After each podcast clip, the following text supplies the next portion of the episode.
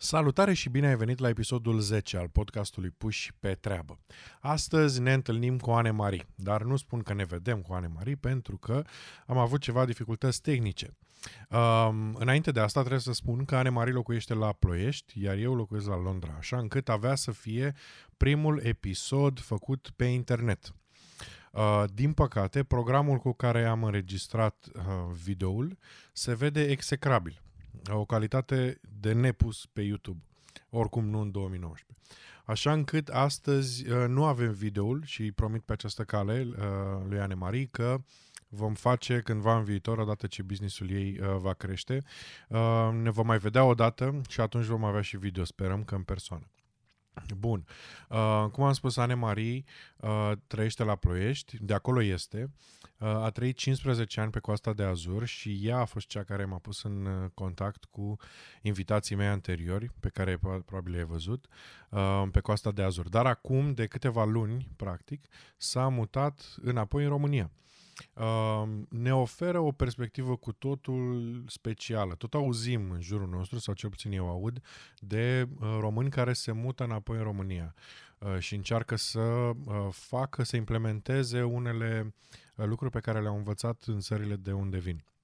Și Anne-Marie cu siguranță ne oferă o um, părere avizată a unei persoane, unui român care s-a mutat înapoi în România și cum vede asta după ce um, a, a plecat dintr-un sistem în care cumva se acomodase.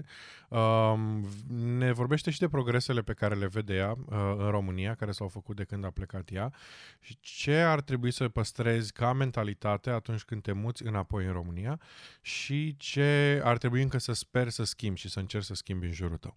Dar uh, nu vă mai țin, haide să-i dăm drumul, să ne punem pe treabă. Apropo, este ultimul episod pe anul două mii nouăsprezece, ne vedem cu forțe proaspete în două mii douăzeci, așa încât sărbători fericite, la mulți ani și să avem un două mii douăzeci puși pe treabă. Audiție plăcută!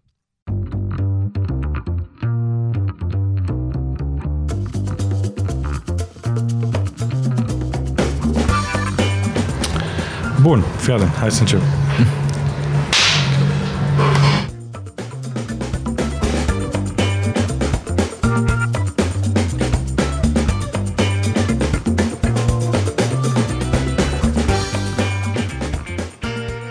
Astăzi suntem alături de Anne-Marie.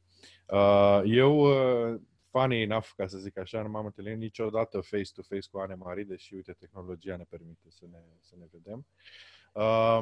Eu, când am fost la Nisa, am căutat în grupurile de români de acolo câțiva oameni care, să, care am simțit eu că se potrivesc podcastului nostru și Anne-Marie a fost foarte dispusă să mă ajute și uh, mi-a dat foarte multe resurse uh, la român, pe, în legătură cu românii de, de pe Coasta de Azur uh, și a fost de acord să ne întâlnim și la un interviu.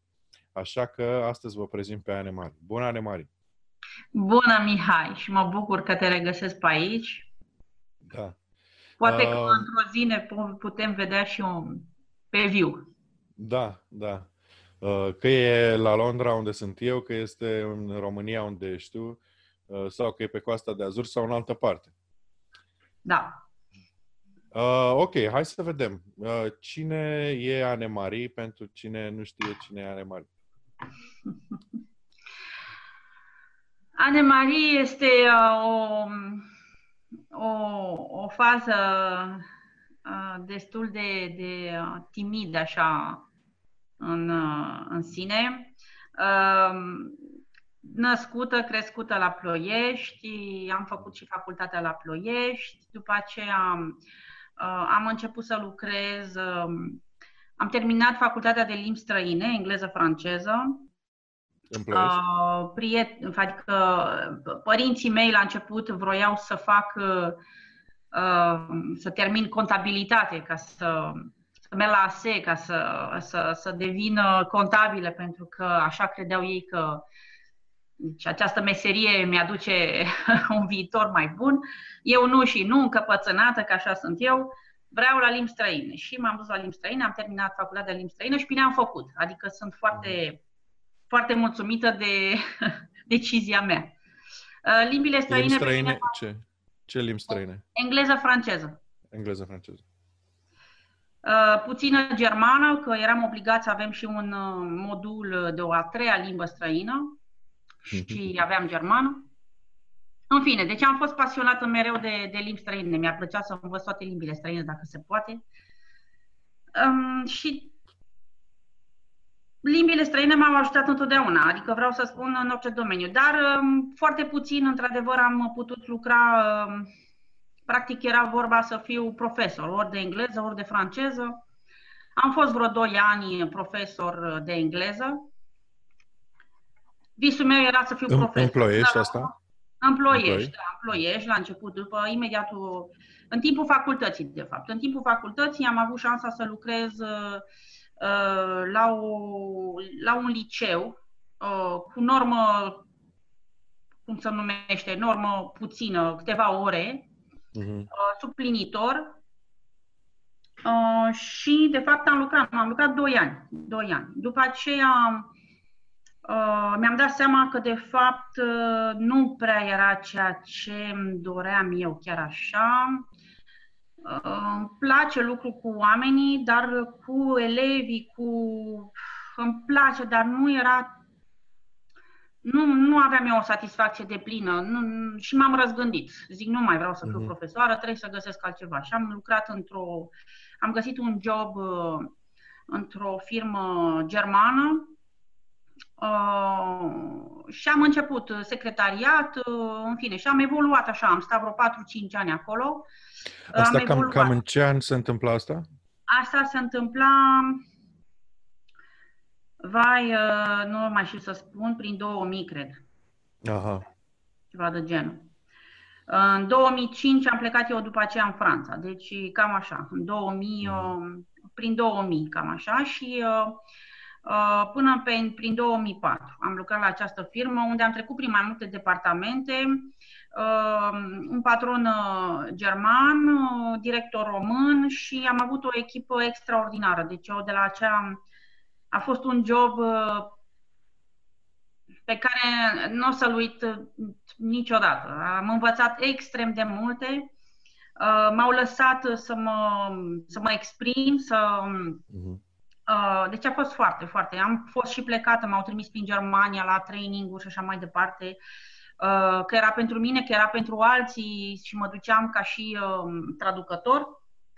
Foarte, foarte Te... fain. Vreau să întreb, te-ai gândit să rămâi în Germania atunci când ai fost?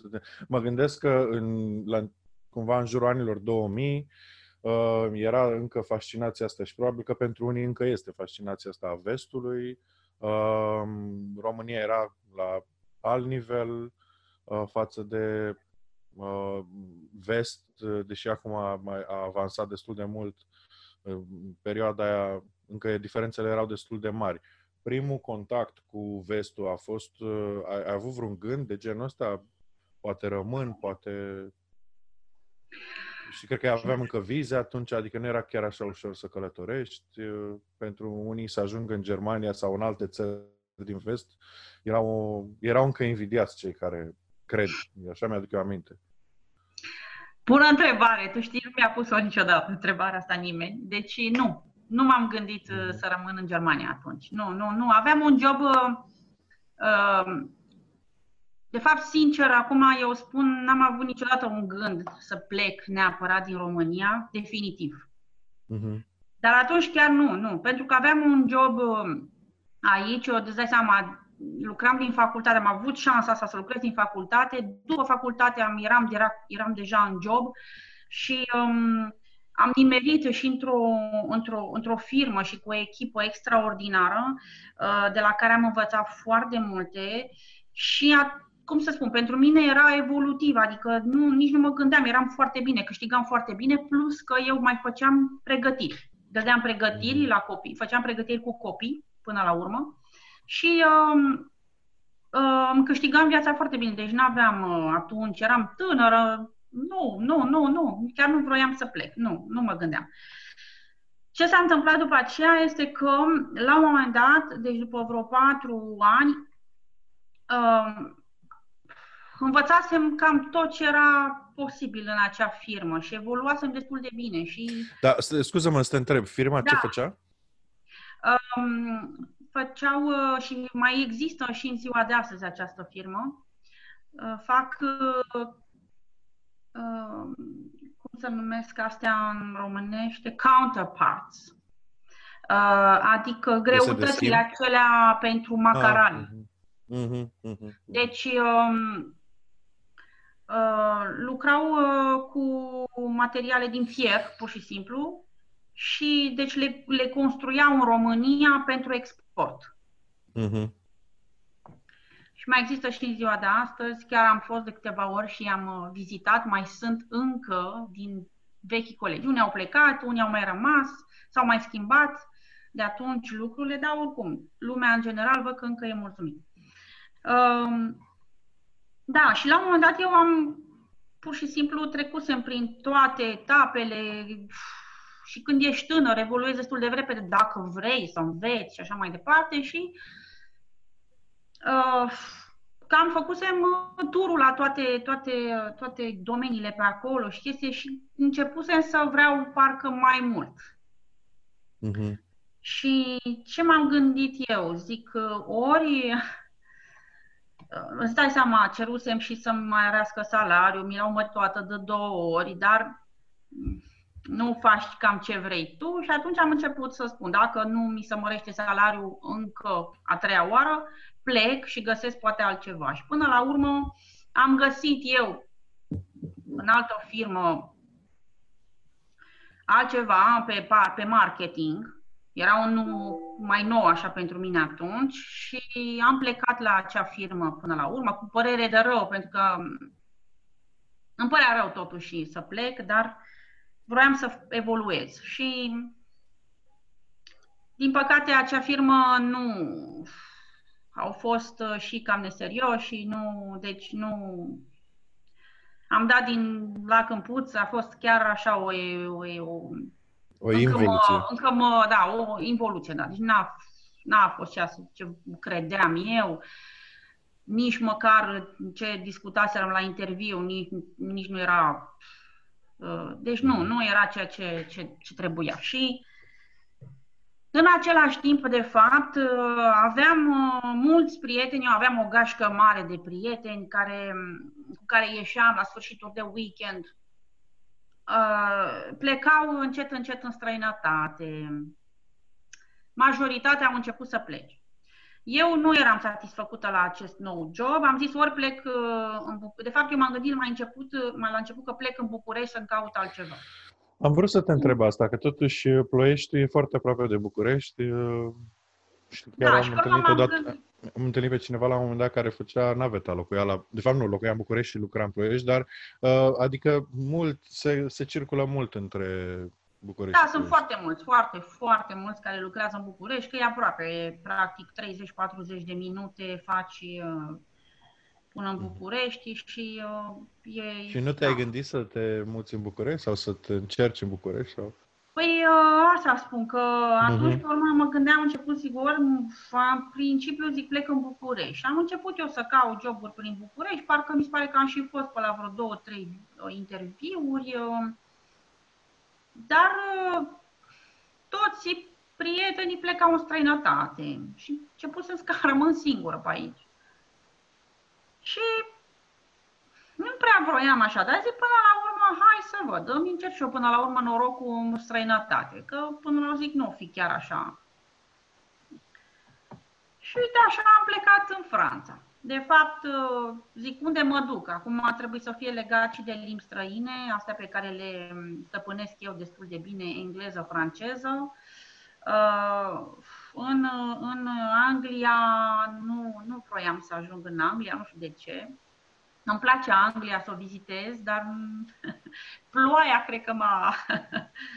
Vremea, cred că m-a, m-a dat înapoi, zic, nu, mă duc eu acolo la ploaie.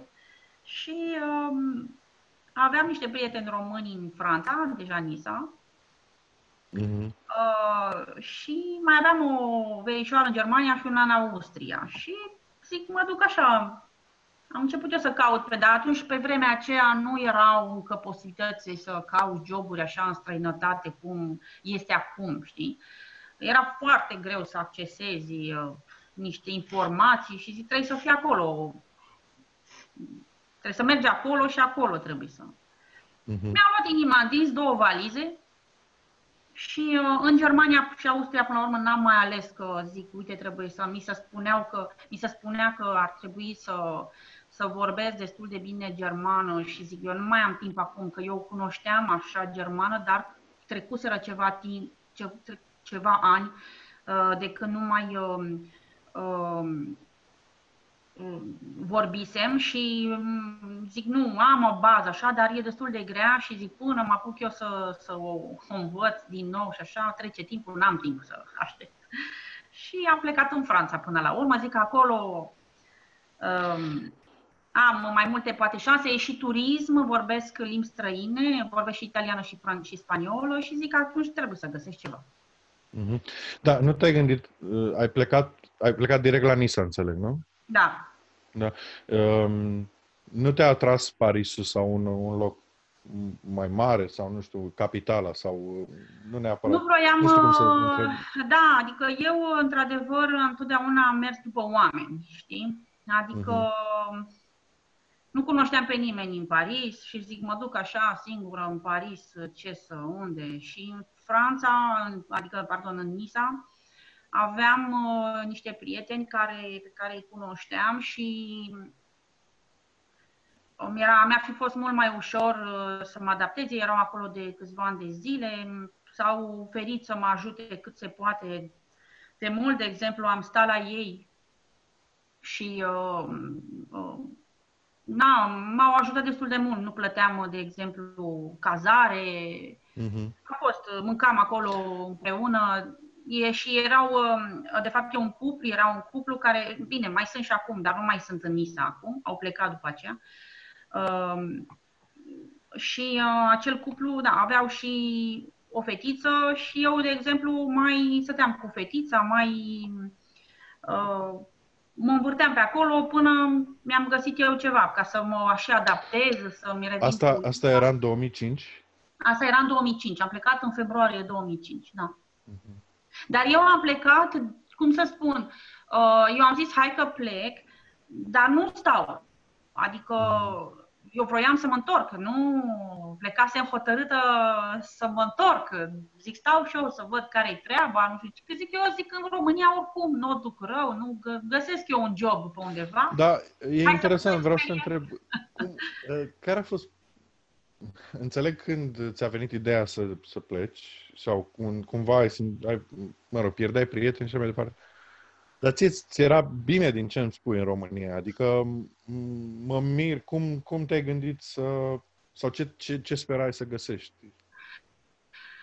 De fapt, eu sunt o, o mie îmi place, sunt, sunt curioasă și sunt o exploratoare așa. Deci sper să reușesc în viața asta să... să-mi îndeplinesc toate, toate visele.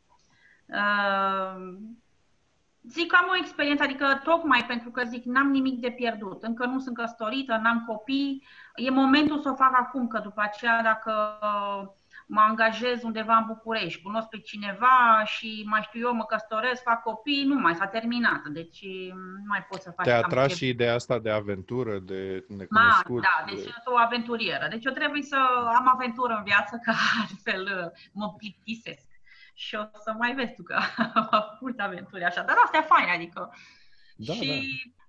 Da. Eu sunt, da, și zic, uite ce pot, ce am de pierdut, să merg în Franța, abia... îmi revigorez și eu vocabularul, cunosc eu altceva, văd altceva, văd în primul rând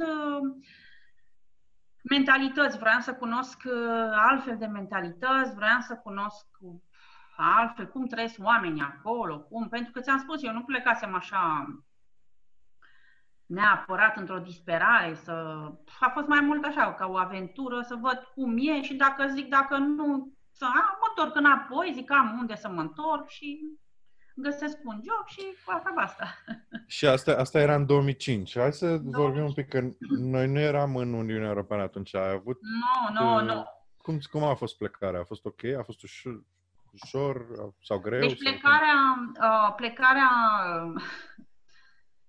Eu m-am mirat de-ai mei cum, cum m-au lăsat să plec. Adică am niște părinți care sunt cum, niște părinți, cum să spun, normal, ar face orice pentru noi, să fim bine și așa, dar un pic cam un pic posesiv, poate ca toți părinții în România. În general, părinții în România sunt mai posesivi așa și când le-am dat eu vezi așa că m-am hotărât să plec un pic prin Franța,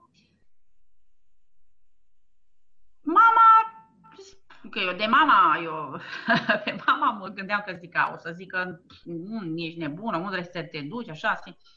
Bine, știa unde mă duc și așa, i-am povestit unde mă duc, cunoștea și a persoanele și... Dar bine, tu nu mai aveai șaptesprezece ani, adică... Da, om în toată felul. Avea douăzeci și opt de ani, știi? Dar, cum să spun, na, știi cum e, părinții, până la urmă, pe ei aveam, n-aveam încă soț sau mai știu eu. Uh-huh. Și ea zice, nu, hai că te, tu te, zice, tu te mamă și explorează lumea. Am plecat în păcată. Um, între timp, eu păstrasem legătura cu uh, foștii mei colegi, unde lucrasem în acea firmă nemțească. Acolo veneau foarte mulți specialiști din Germania, din Franța și eu trebuia întotdeauna să mă ocup de ei, să, le, să mă ocup de orice, de organizație, de logistică, luat de la aeroport, găsit hotel, în fine, trebuia să... Erau multe, deci a fost o experiență foarte, foarte, foarte faină și faptul că și puteam să mai vorbesc limbi străine tot timpul mă, mă, îmi plăcea foarte tare și am păstrat legătura cu ei. Că vreau să spun că și în ziua de astăzi, cu acești specialiști, unii dintre ei, cei, erau unii care veneau foarte des. Am păstrat legătura cu ei și în ziua de azi. Și am păstrat legătura, deci atunci când, chiar dacă plecasem mai așa, le-am dat vestea că plec, vreau să plec în Franța. Uh-huh. Și coincidență, când am zis eu că plec în Franța, deci mi-am făcut bagaje, trebuia să mă duc la un avion sau la un autocar, ceva, ca să plec în Franța. Și doi specialiști, unul din Olanda și unul din, din Germania, erau atunci uh, în deplasare, deci la această firmă din Ploiești și trebuiau să plece înapoi spre casele lor. Și erau cu o mașină, deci cu cel olandezul era cu mașina și lua și pe cel și pe neamț să plece la el și îl lăsa pe drum spre spre Olanda, lăsa acasă la el. Și zice, păi zice, de ce te duci tu, plătești și nu hai cu noi, hai cu noi, hai cu noi, că de. Te luăm noi și te duceam în sudul Franței. Și vreau să spun că am plecat cu ei, au fost extraordinar de drăguți, mi-au plătit, n-au vrut să mă lasă să plătesc nimic, mi-au plătit hotel de fiecare dată, că ne-am oprit de vreo două ori pe drum. Da. Uh, da, deși îmi povestea, uite, o să vezi, nu știu ce, uh, mi se pare că, nu mai știu, german, neamțul sau olandezul știa mai bine Coasta de Azur și povestea tot felul de chestii până, până am ajuns pe Coasta de Azur și cunoșteam deja Coasta de Azur. Deja. Da, și deci a fost o aventură foarte, foarte faină. Și uite așa am ajuns eu în, în Franța. Uh, cu acești doi specialiști, cărora le mulțumesc că și în ziua de astăzi n-am apucat să mai... Nu ne-am mai văzut de atunci, dar ținem legătura prin telefon, prin e-mail-uri și așa mai departe. Um, scuză-mă că nu mai știu de unde trebuia să... ce trebuia să spun. Nu, te întrebam dacă... Uh, am pornit de la întrebarea că nu eram... sau de la ideea că nu eram în uh, Uniunea Europeană atunci. Și dacă a fost plecarea grea, dacă ai avut da, nevoie deci, de viză, eu, dacă ai avut nevoie de... dacă ți-a făcut cineva probleme, dar înțeleg că pentru tine a fost așa un, uh, un drum, deci, vezi, un eurotrip. Da, știam, știam că nu suntem în euro... În, așa zic că o voi vedea. Oricum, da, oricum trebuia să, să găsesc o soluție. Și uh, ajungând acolo... Deja eram într-o stare bună, că na, deja pe drum mă distrasem cu oamenii ăștia și eram, ajunsesem așa. Când am ajuns acolo, nu-ți mai spun că ai văzut și tu Coasta de Azur, când ajungi, este foarte încântătoare, cu marea, cu palmierii, cu... Îți dai seama da. Că și am ajuns... Altă chestie super, super drăguță. Eu nu știam exact cum este vremea și eu plecasem în februarie, era o zăpadă, deci era o zăpadă de un metru afară, înțelegi? În România asta. În România, da? Da. Și luasem haine pe mine, groase și zic, mamă, nu știu cum o fi acolo, auzisem că e soare, dar zic, nu știam exact că e chiar așa de, că nu e chiar așa de frig, știi? Când ajung acolo, bine, îmi luasem de toate, știi, haine. Și când ajung acolo, un soare și... numai soare, numai soare, numai soare, numai să mai, mai se termina soarele ăsta. Iarăși a fost așa o, amuzant să, să văd contrastul ăsta de la, de la, nu știu, erau minus cincisprezece la noi în România și am ajuns acolo, erau plus cincisprezece da. În februarie. Și deci, vezi tu, cum să spun, integrarea, adică, aș, sau cum să spun, sosirea mea în Franța a fost cu zâmbete și cu soare. Pe urmă, bineînțeles că stând acolo, am avut noroc și cu băieții ăștia români care foarte simpatici și care au fost... Uh, uh, mi-au făcut ca șederea să nu fie chiar atât de, de grea. Uh, mă, mă ajutau cât puteau de mult și așa mai departe. În schimb, uh, ce s-a întâmplat între timp este că am, uh, aveam un prieten francez. El lucra cu, cu deci cel român lucra cu, cu tipul ăsta francez. Și erau foarte, foarte buni prieteni. Și venea foarte des pe la ei în vizită, și el un băiat tânăr și necăsătorit. Uh-huh. Și eu fiind acolo, le întâlneam super des, să știi? Azi așa, mâine așa, poi mâine așa. La un moment dat, tipul, de fapt, ce s-a întâmplat? Eu, când am venit în Franța, acest francez pleca cu prietenul ăsta al meu român, plecau în România o săptămână la schi. Și pe urmă, cum să spun, când s-au întors și tot așa ne, ne întâlneam destul de des acolo și vorbeam despre România, vorbeam despre multe chestii așa. La un moment dat, hai să ieșim și bă, hai să ieșim și hai să-ți arăt Nisa, hai să-ți arăt Italia, hai să-ți arăt împrejurim. Da. Uite așa, a durat, a durat, a durat vreo șase luni, în care, bineînțeles... Să-ți tot arate, nu? Să-ți tot arate Franța. Mi-a tot arate. Mi-a tot arătat, mi-a tot arătat Nisa și împrejurimile și Cannes și Monaco. Și... Deci cred că m-am plimbat în șase luni alea, cât nu mă plimbasem... Așa, și um, îți dai seama, l'amour, l'amour, um, a venit uh, și îndrăgosteala și um, ce să fac acum, că eu nu găseam niciun job în schimb. Asta vreau să te întreb, în timpul ăsta lucrai, am, ce făceai? Am mers așa un pic pe ocolite, dar uh, între timp nu găseam niciun job, bineînțeles că îmi căutam job. Nu-mi găseam job. Uh, practic, uh, uh, nu puteam să-mi găsesc pentru că nu eram în Uniunea Europeană, nu? Și uh, mi s-a și spus uh, de vreo două ori, nu vă angajăm că sunteți româncă. Uh-huh. Îți dai seama că partea asta n-a fost chiar așa de ușoară. Uh, ei aveau atunci uh, preconcepții despre noi, ca români. Mă gândesc că, adică odată ce mi-ai spus că nu te, că ce ți-au spus ei, că nu te angajăm pentru că ești român, că îmi dau seama că aveau niște preconcepții, dar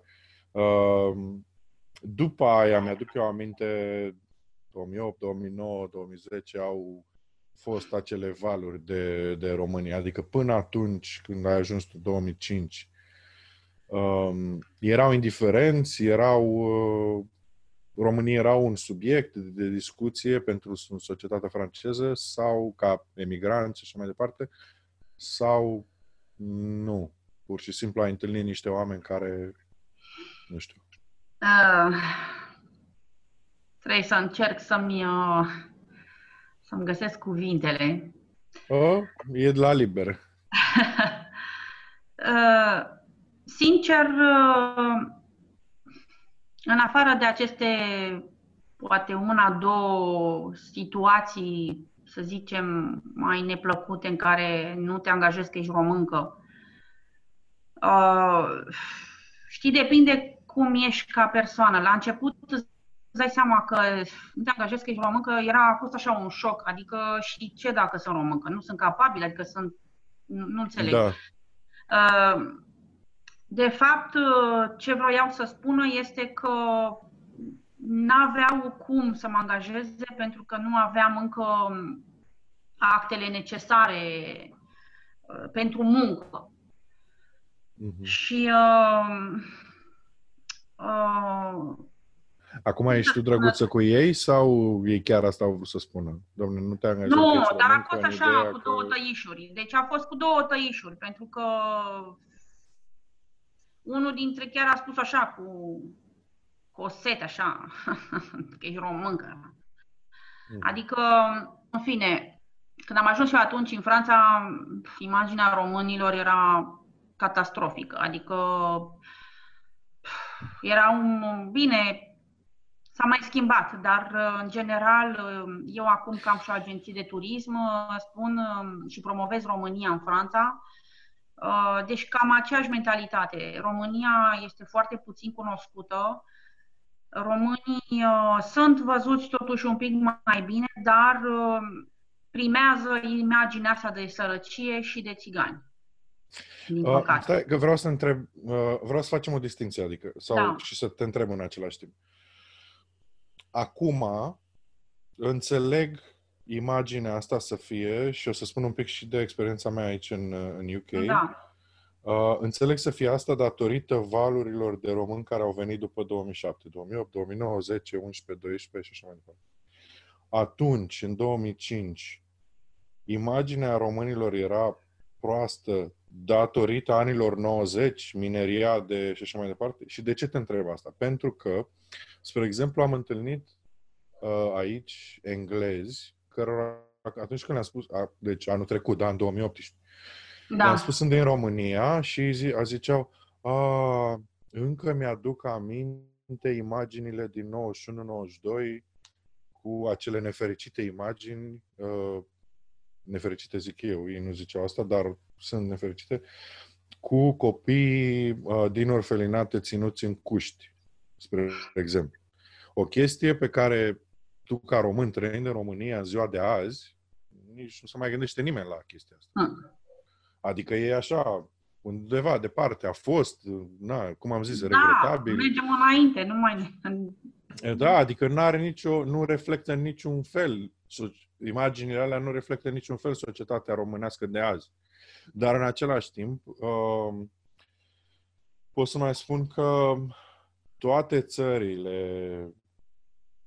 mult, foarte multe țări își fac reclamă în Londra cu veniți la noi, de la țări mari cu industrie turistică bine stabilită, cum ar fi Franța, Italia, Canada, America, da, își fac reclamă și țări mai puțin cunoscute, sau nu neapărat, mai puțin cunoscute ca destinații turistice uh, pentru uh, englezi, cum ar fi Croația, Polonia, dar nu și din afara Maldive și așa mai departe.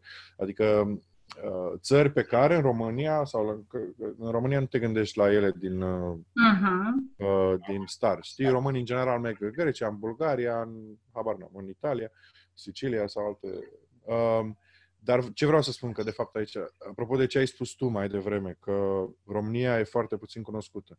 Nu am văzut nicăieri reclamă la România, la Transilvania, la Dracula sau deci uh, înțeleg cumva că oamenii de aici sau englezii sau societatea de aici cunoaște foarte puțin România pentru că România nu se promovează, practic. Cel puțin aici, în, chiar apropo că ieri a fost întâi decembrie, nu știu dacă ai văzut pe, pe net știrea cu da. Aqua Carpatica da.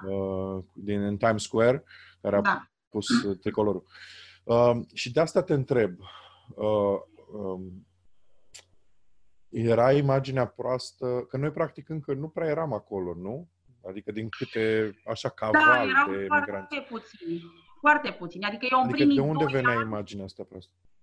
Da, adică eu în primii doi ani, în afară de acest cuplu și încă un tip care mai era uh, pe acolo cu ei și... Deci eu în doi ani, abia, ca să spun, uh, nu mai știu exact, parcă după un an sau cam așa, după vreun an jumate, uh, am cunoscut în sfârșit două tipe, două românce. Ne-am întâlnit uh, uh, la, uh, la prefectură, așa să zice, acolo, unde mergi să-ți faci actele de um, cartea de sejur, adică să ai ședere și drept de muncă.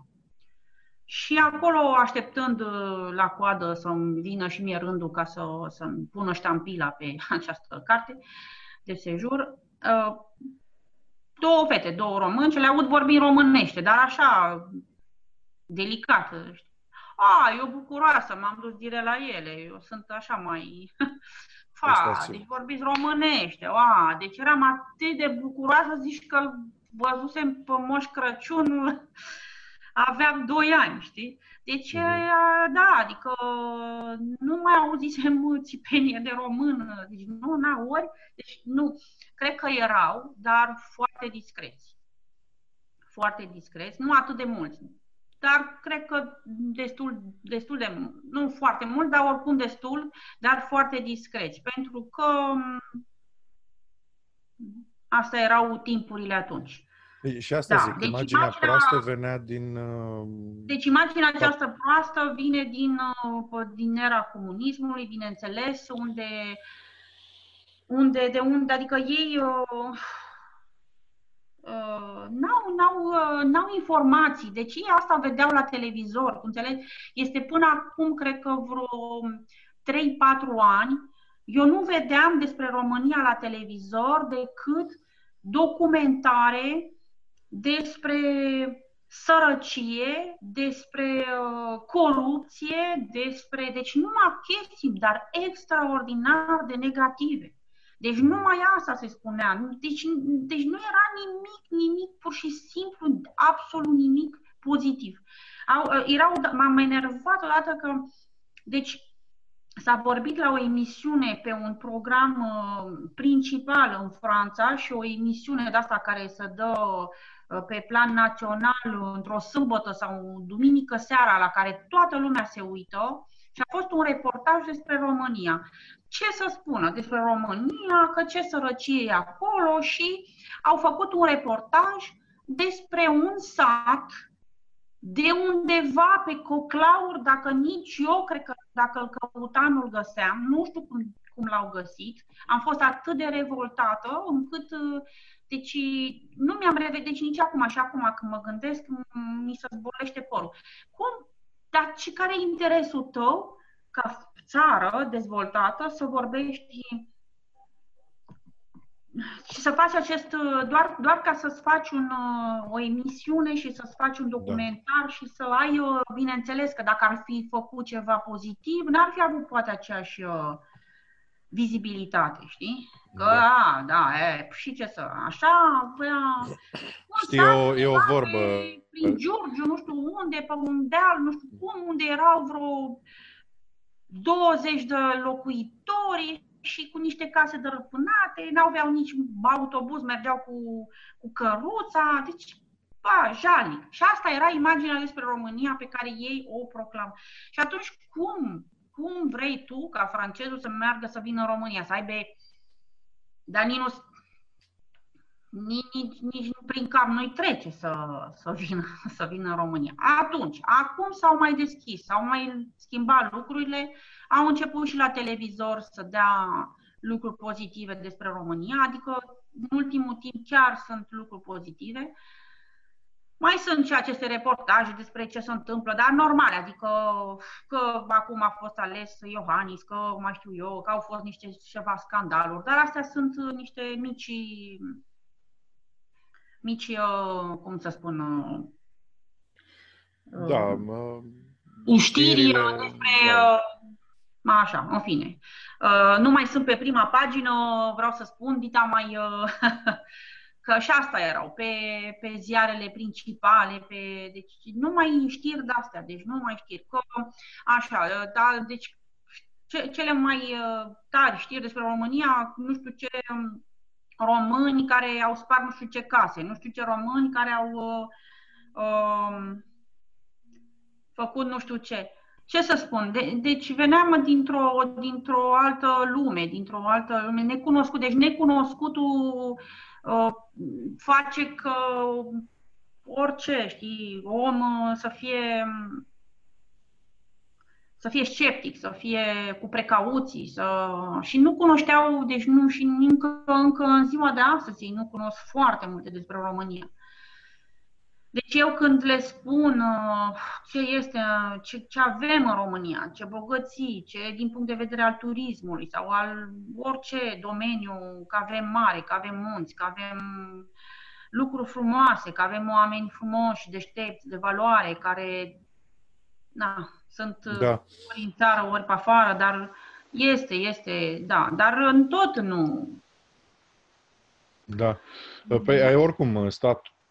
Mă rog, statul nou nu prea uh, ajută sau nu, nu face mare lucru sau ce puțin nu se vede uh, mare lucru să, să ajute um, imaginea, hai să zic așa, imaginea României. Uh, bun, și uh, revenind, tu ți-ai, ai început să lucrezi la un moment dat? Sau... Uh, Da, deci primul an mi-a fost foarte greu. N-am găsit mai nimic. Deci trăiam din, din resursele proprii ce aveam eu, fănisem cu niște bănuți de acasă, mai trimiteau părinții niște bănuți care, îți dai seama, noroc... Te-a, te-a descurajat chestia asta în vreun fel? Nu. Nu, nu, nu, nu, nu, nu, nu, nu m-a descurajat. Bine... Acum, cred că a fost și faptul că l-am cunoscut pe, pe soțul meu, care, uh, cum să spun, uh, el uh, este Care este o... prietenul românului... Uh... Da, da, da.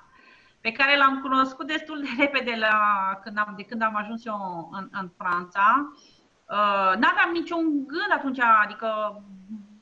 Ți-a zis, ieșeam, zic, hai că azi așa, mâine așa... Uh, la un an de zile, deci ne-am căsătorit uh, și uh, uh, pe urmă, cum să spun, uh, da, adică, da, pe mine m-a ajutat, uh, el este o persoană, cum să spun, foarte pozitivă. Uh, Deci el găsește soluții la orice. Este o, o persoană foarte... Uh, deci nu se demoralizează niciodată. Adică foarte puțin, ca tot omul mai are și momente, dar pe mine m-a, da, și m-a încurajat foarte mult. Uh, lasă că o să-ți găsești, lasă că o să vezi, lasă că... Adică și m-a menținut așa într-o stare de... De, de, de speranță, știi? Și uh-huh. la un moment dat o să vezi că o să fie bine, e normal să nu găsești, să nu sunteți încă în Uniune, nu, încă lumea nu cunoaște românii și România, încă sunt multe chestii, multe chestii care zice, trebuie să ai răbdare, știi? Bun, și până la urmă, în fine, deci după un an de zile ne-am căsătorit, Uh, și să spunem așa, deci al doilea an când, când eram acolo la Nisa, uh, am început să, să găsesc uh, joburi. Uh, acum nu știu dacă am avut eu așa o chestie, n-am vrut să mă duc până la urmă, aș fi putut să găsesc ceva de genul vânzătoare sau... Uh, Aș mai fi putut găsi eu mici joburi de-astea, așa, uh-huh. dar, băi, n-am vrut. Adică am zis că... Te-ai gândit că ai o experiență, că ai o... Da, adică, nu așa neapărat din mândrie și așa, dar nu eram nici disperată, știi? Deci, am, adică, nu știu dacă să zic că să fac disperare chestia asta, dar... Da, și vreau să găsesc ceva care să mă satisfacă și asta zic, dacă într-adevăr nu se mai poate și nu se mai poate, atunci accept să mă duc și pe alte joburi până îmi găsesc ceva pe măsură, știi? Uh-huh. Am, poate că, nu știu, cineva acolo sus mă iubește în general, cam am, am avut așa și urcușuri și coborâșuri, știi, ca toată lumea. Dar și până la urmă... Ai, atunci, atunci ai început să lucrezi în turism? Nu, nu, nu. nu. Nu. nu. Deci am început să lucrez ca uh, profesoară de, de, de engleză într-o școală particulară. Uh-huh. Ăsta a fost primul meu job. Um, am înlocuit, de fapt, că nu puteam să chiar să lucrez, am înlocuit uh, o profesoară care era însărcinată și câteva luni de zile am înlocuit-o. Uh, după aceea, faptul că, vezi tu, și, uh, și franceza mergea mai bine, că o practicam, îți dai seama, mult mai bine și deci aveam și viteză și na. Stai, stai puțin, scuze-mă că vreau să te întreb, uh, da. La cât timp de când te ai ajuns tu acolo s-a întâmplat asta? Un an de zile. Ok. Încerc să fac un time, un fel de timeline așa în capul meu, să-mi dau seama cam pe unde eram noi an, cu integrare, da. Cu intrarea în Uniunea Europeană și cu... În, că, stai un pic, deci două mii cinci, așa, da, păi nu, stai că eu... Ca, asta vreau să te întreb, dacă s-au schimbat lucrurile după ce am intrat în Uniunea Europeană, dar te las să termin ce spuneai. Că ai lucrat câteva luni acolo. Da, păstrează-ți uh, ideea. Da. Uh, uh, în două mii șase am început să lucrez, dar nu uh, eram încă în Uniunea Europeană, dar uh-huh. uh, mă căsătorisem între timp. Uh-huh. Și atunci, uh, uh, prin căsătorie, bineînțeles, am, a, am avut uh, uh, mult mai ușor posibilitatea să... să am, cum zice, acea carte de sejur, pentru că, de fapt, eu aveam deja, reușisem, reușisem să am o carte de sejur care era doar de ședere, dar nu aveam drept de muncă, decât dacă găseam ceva a negru, dar nu vroiam. Și am rezistat prin resurse proprii, cum am putut, și după aia, când, după ce ne-am căsătorit, țin să precizez că Deci chiar țin să precizez că uh, eu am vrut să nu mă căsătoresc pentru că vroiam întâi să am eu, uh, știi, uh, acel drept de muncă prin sursele proprii și așa. N-ai vrut dar... să se speculeze, nu? Pe bănesc, nu, da, nu? Nu, nu, nu. Dar, uh, în fine, uh, cum să spun, adică sentimentele noastre chiar erau sincere unul față de altul uh, și până la urmă n-avea rost să mai amânăm. Uh, Și bănuiesc că ești măritată în continuare, nu? Adică... Da, sunt, suntem în continuare și sperăm să terminăm împreună. Deci, da, da. Deci, adică este o persoană care chiar, cum să spun, este jumătatea mea. Uh-huh. Și deci asta am simțit-o și o simt în continuare și sperăm să, să fim sănătoși și, și să da. Continuăm așa în continuare. Um, da, și până la urmă n-am mai, n-am mai vrut să mai amânăm. Și el, hai mă, că zice, oricum noi ne iubim sincer, n-are rost să mai... Hai că așa te ajută și pe tine după aceea să-ți câștigi mai repede că ești... Deci, în anul ăsta care așa, eu nu eram chiar așa de... Am ajuns și, cum să spun, am și plâns foarte mult pentru că eram fericită pe o parte, știi? Să zicem personal, dar profesional eram nefericită pentru că, știi, tot tădeam din, într-una într-alta, din refuzuri în refuzuri. Și zic, băi frate, deci eu vin, am o pregătire, vin cu vorbesc cinci limbi străine, vin dintr-un mediu în care am o experiență destul de bogată, fusesem și în străinătate, ți-am zis că mă trimiteau în străinătate cei din, cei din România. Deci adică nu eram așa o persoană închisă, dar mă loveam de acest zid că n-aveam, că nu suntem în Uniune și, de fapt, care era problema este că uh, șomerii din Franța erau, bineînțeles, destul de mulți și prioritari față de restul. Uh, față de restul. Deci era mai mult un zid birocratic decât un zid rasist. Era un zid birocratic uh, care era un, un pic uh, împărt, cum să spun, uh, mela, cum, împărtășit sau cum, uh, amestecat, amestecat și cu, și cu niște mentalități față de România. Am înțeles. Dar, într-adevăr, apoi au fost și oameni binevoitori între timp care au făcut, de exemplu, am avut vreo două, trei persoane care chiar vreau să mă angajeze și s-au lovit după aceea, într-adevăr, de acest zid birocratic, pentru că aveau prioritate cei cu francezii, după aceea cei cu drept de muncă și după aceea așa mai departe, știi? Și eram un pic mai... Zi-mi un pic, te rog, am vorbit și cu Cosmin, îl știi pe Cosmin, nu? G doi. Da. De fapt, tu m-ai pus în contact cu el, logic, scuze. Și el ne-a povestit de momentele grele și vreau să te întreb cum, ce te-a ajutat să treci peste și cum ai trecut peste?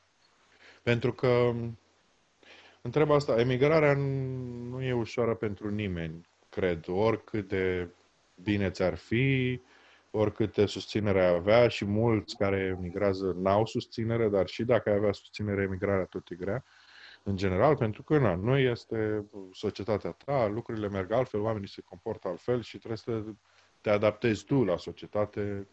Na.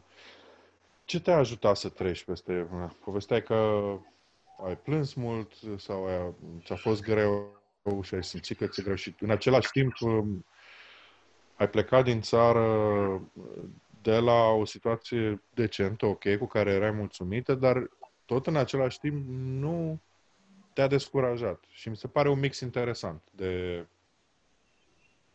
contextual și de situații și de emoții, să zic așa. Da, deci... Um...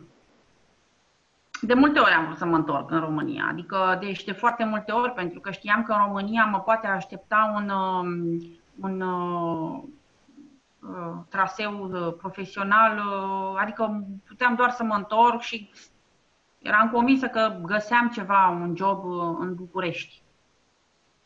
Și ce te-a ținut totuși? Relația cu... Păi da, mă, mă săturase la un moment dat să fiu luată pentru... Na, zic, nu se poate să nu... Dar, cum să spun, a fost și chestia asta că înțelegeam situația într-un fel că, din punct de vedere al, al actelor, a fost dificil. Dar, într-adevăr, foarte mult m-a ținut relația cu, cu soțul meu actual, pentru că intervenise, spun foarte sincer, uh, emoțiile de, da. de...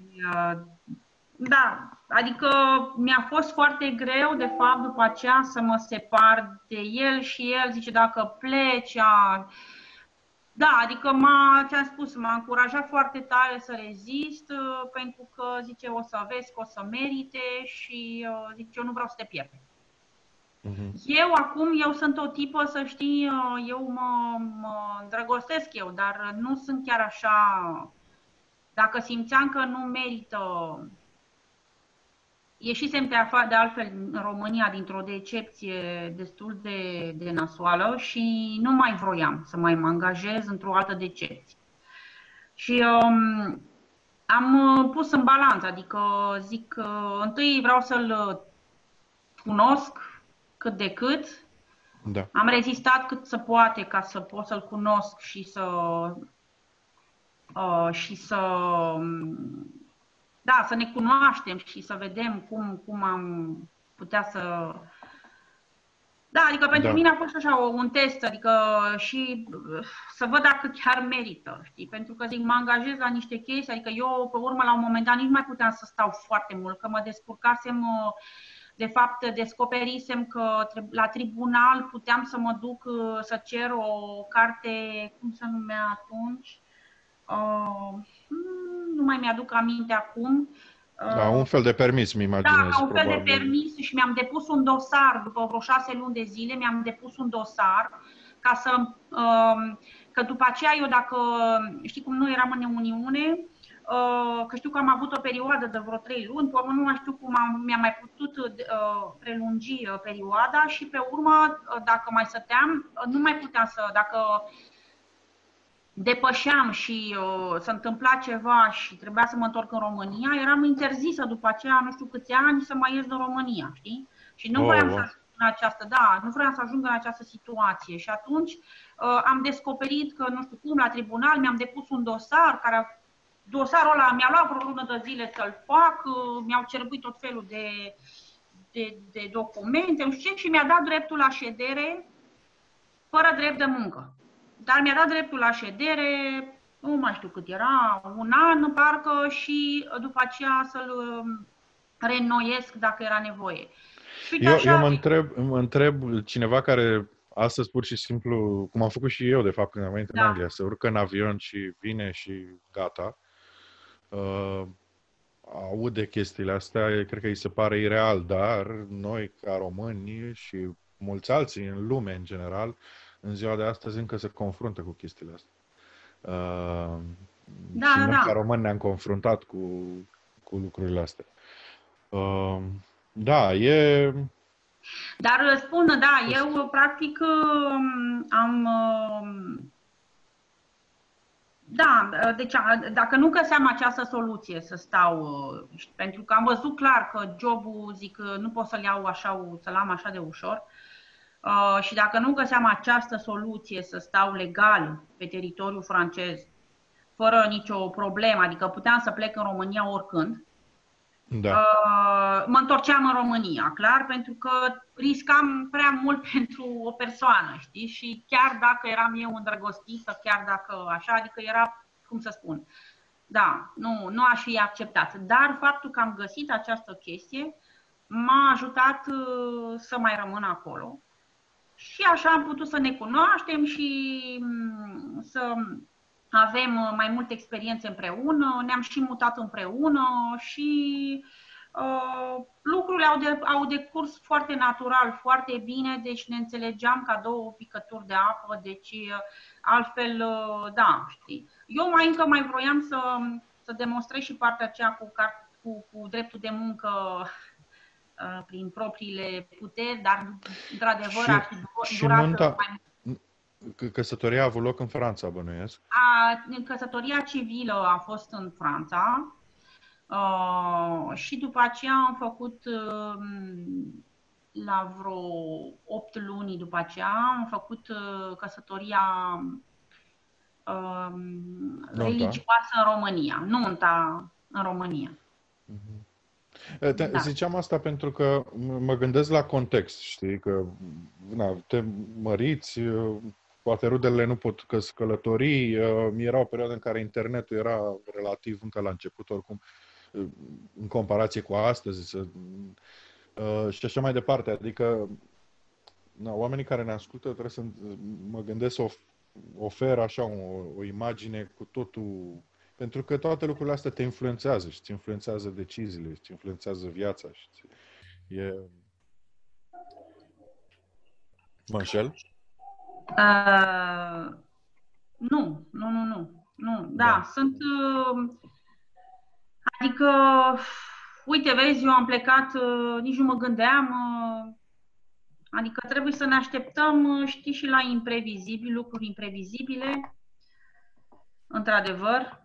Pentru mine a fost așa uh, imprevizibil, dar în sensul bun. Adică acum uh, sunt uh, experiențe și experiențe, fiecare, bineînțeles, are câte o experiență. Uh, da, ce să zic. Ok, și uh, ai început să lucrezi la școala aia, după ce a născut profesoara sau învățătoarea respectivă, a revenit la muncă? Da, da, da, da, da, da. Deci am stat numai pe perioada de, de, de, de cât a stat ea, cât a fost acasă însărcinată. A avut o sarcină mai, mai dificilă și a trebuit să stea câteva luni acasă. După aceea am reușit să, să mă angajez. De fapt, al doilea an am lucrat destul de mult, dar de fapt mă angajasem. În Franța sunt agenții, se numesc agenții de interim, adică intermediare. Te duci și îți faci dosarul da. acolo și ei îți găsesc joburi. Dar probabil sunt, că sunt și români. Sunt și aici, da. Așa am găsit și eu primul job în Anglia. Da, da. Și așa da. l-am găsit. Deci primul job așa am găsit prin această... Da, și am mai lucrat și am făcut, deci se numeau misiuni. Lucram Ți-a fost mai ușor odată ce ai uh, avut experiență în Franța sau se vedea pe C V-ul tău că ai lucrat, ai avut ceva în Franța? Ți-a fost mai ușor după aia? Sau n-a contat? Um, ba da, ba da, cât de cât uh, încet, încet am mai contat. Uh, adunată cu experiența din România, puteam să mă duc și eu cu un C V în Franța uh, mai, uh, cum să spun, da, să ia în considerare că am avut cât de cât și o experiență în Franța. Uh-huh. Dar, uh, dar uh, după aceea... Da, lucrurile, cum să spun, în, de fapt, în, în agențiile de interim, de fapt, ei negociază, știi, și ei sunt primul, de fapt, cu, cu angajatorii. Și probabil că, adică eu, de exemplu, pe cine, cine mai vine în, în străinătate și în ziua de astăzi, fără... Acum în străinătate se mai poate pleca direct cu un job. Atunci nu era chiar așa, știi? Dar acum și acum, în ziua de azi, dacă pleci undeva în străinătate, ai putea să te înscrii la aceste agenții de interim. Lucrurile sunt mult mai ușoare acum, pentru că, mai ales în Europa, poți să, poți să lucrezi cum mai cum era atunci și cu dreptul de muncă. Acum ești liber să poți să și lucrezi. Te înscrii da. în aceste agenții de interim și îți... îți găsesc ei în funcție de, de necesități, adică de, de competențe și așa mai departe. Îți găsesc jobul potrivit. Uh, da, și prin aceste agenții la început am făcut aceste, am făcut mai multe, am avut mai multe joburi, până când la un moment dat m-am înscris și într-o agenție în Monaco și uh, direct uh, mi-au găsit un job într-o multinațională de uh, construiesc platforme petroliere. Uh-huh. Și acolo am lucrat uh, zece ani de zile după aceea. Wow! Bravo! Adică ai avut, uh, a fost cu succes. Am uh, avut, uh, da, am avut, uh, ți-am să, uh, da. A contat într-adevăr și uh, experiența din România, să spun. Adică, da, totuși au contat și experiența din România. Acum, și acolo ce făceai efectiv? Care era job? Audit de documentație, de fapt. Eu eram uh, ca un fel de uh, controlor, uh, orice document, uh, orice certificat, uh, gen certificat de conformitate, de fabricație, de multe, multe, de calitate, de orice. Lucram pe un sistem, toate aceste documente, certificate, contracte între clienții și noi, între noi și furnizori și așa mai departe, treceau prin mâna mea. Deci tot, tot, tot trebuia să, trebuia să le verific mai întâi eu, după aceea plecau la diferiți ingineri să le verifice și ei, uh-huh. care ei le trimiteau mai departe la cine trebuia să semneze ultima persoană, mi se trimitea înapoi mie să verific că au fost bine uh, implementate și verificate și semnate uh, și pe urmă eu le trimiteam înapoi, deci clienților, furnizorilor sau așa mai departe.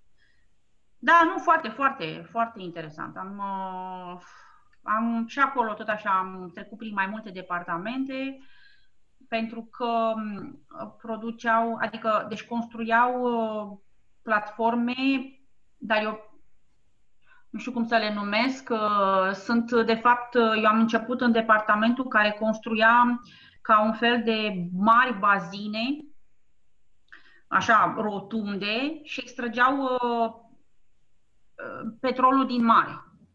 Uh-huh. Uh, dar sunt, știi, adică o capacitate mai mică.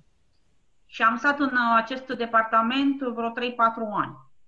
După aceea am început să merg în alte departamente care uh, ele construiau platforme.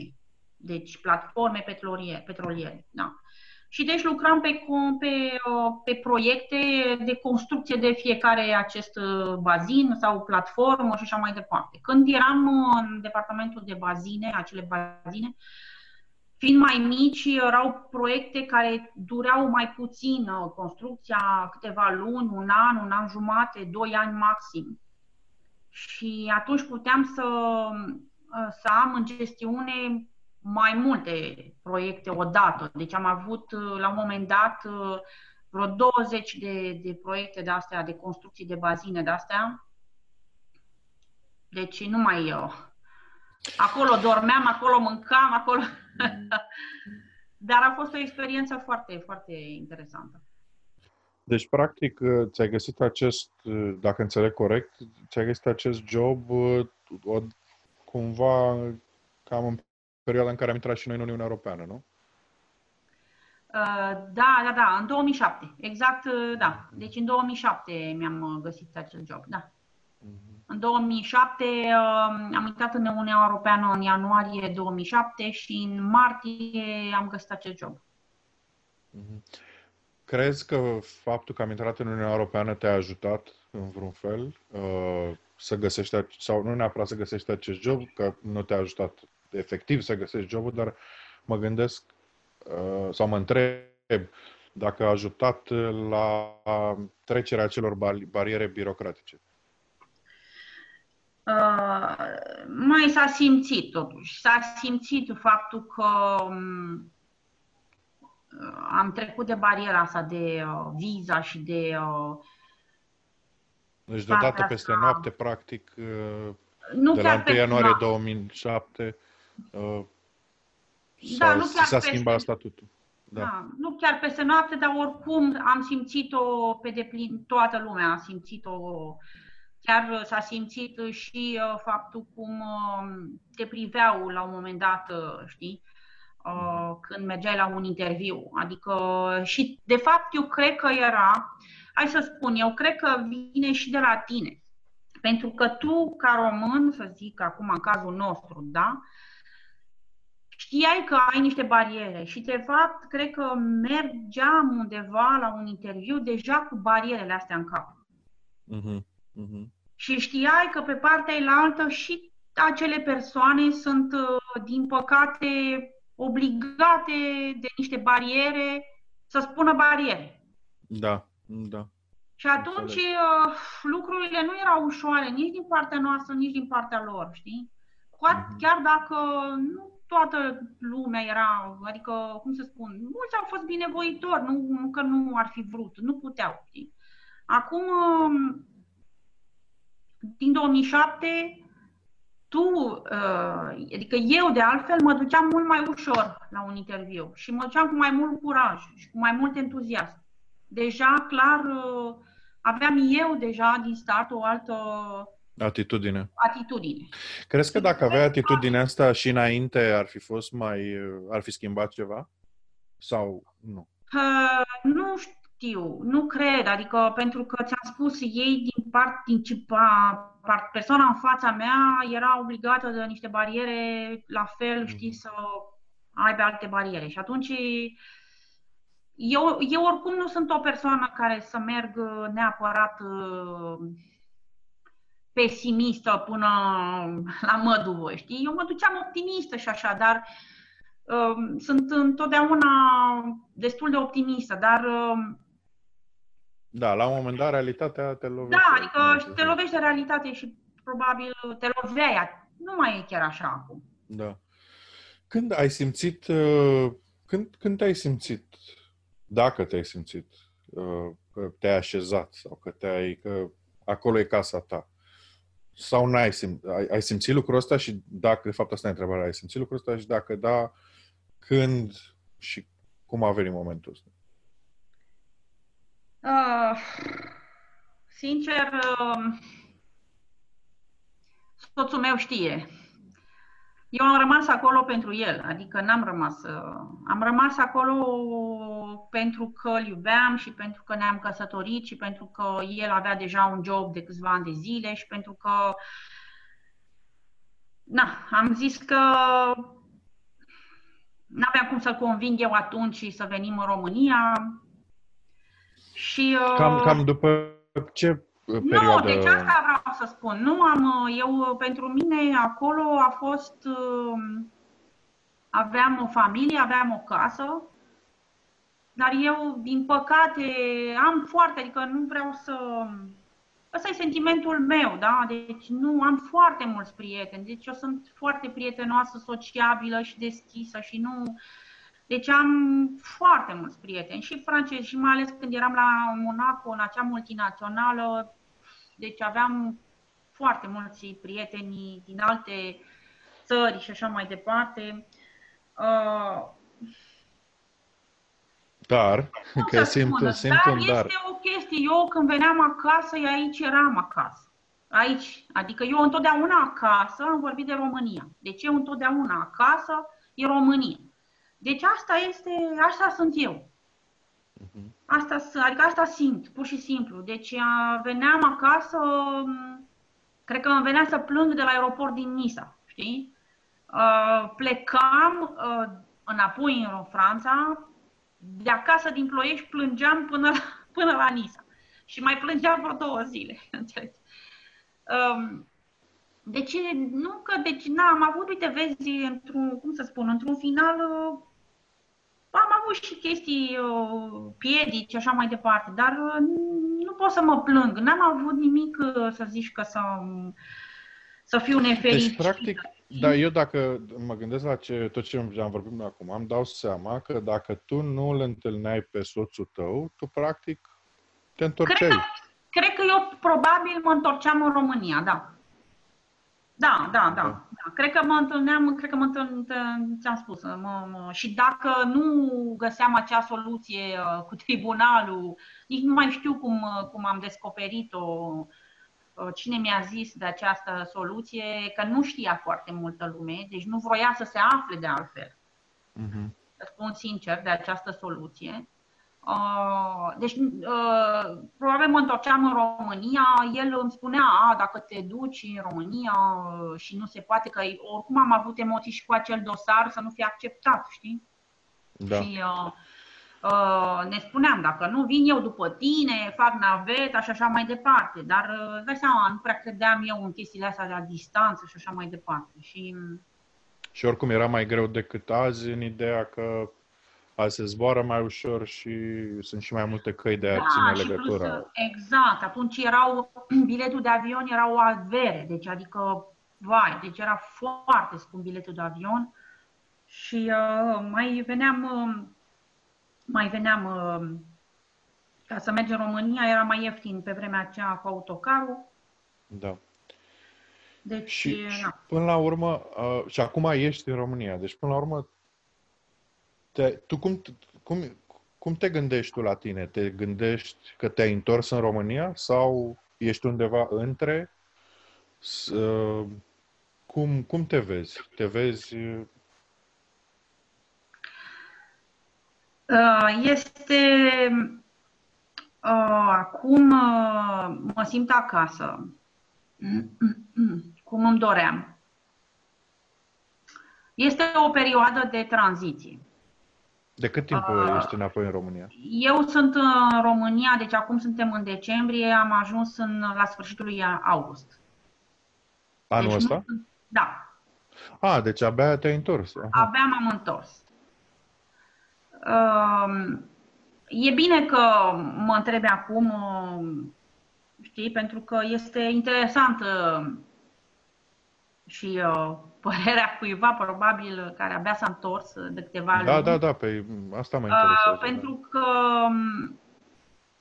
este, este, cred eu că orice român care a stat, care a trăit mai mult de zece ani, cred, undeva, și-a însușit acolo totuși niște mentalități, niște obiceiuri, cât ai vrea sau n-ai vrea. Oricum trăiești o, în altă lume și deci te obișnuiești cu anumite chestii.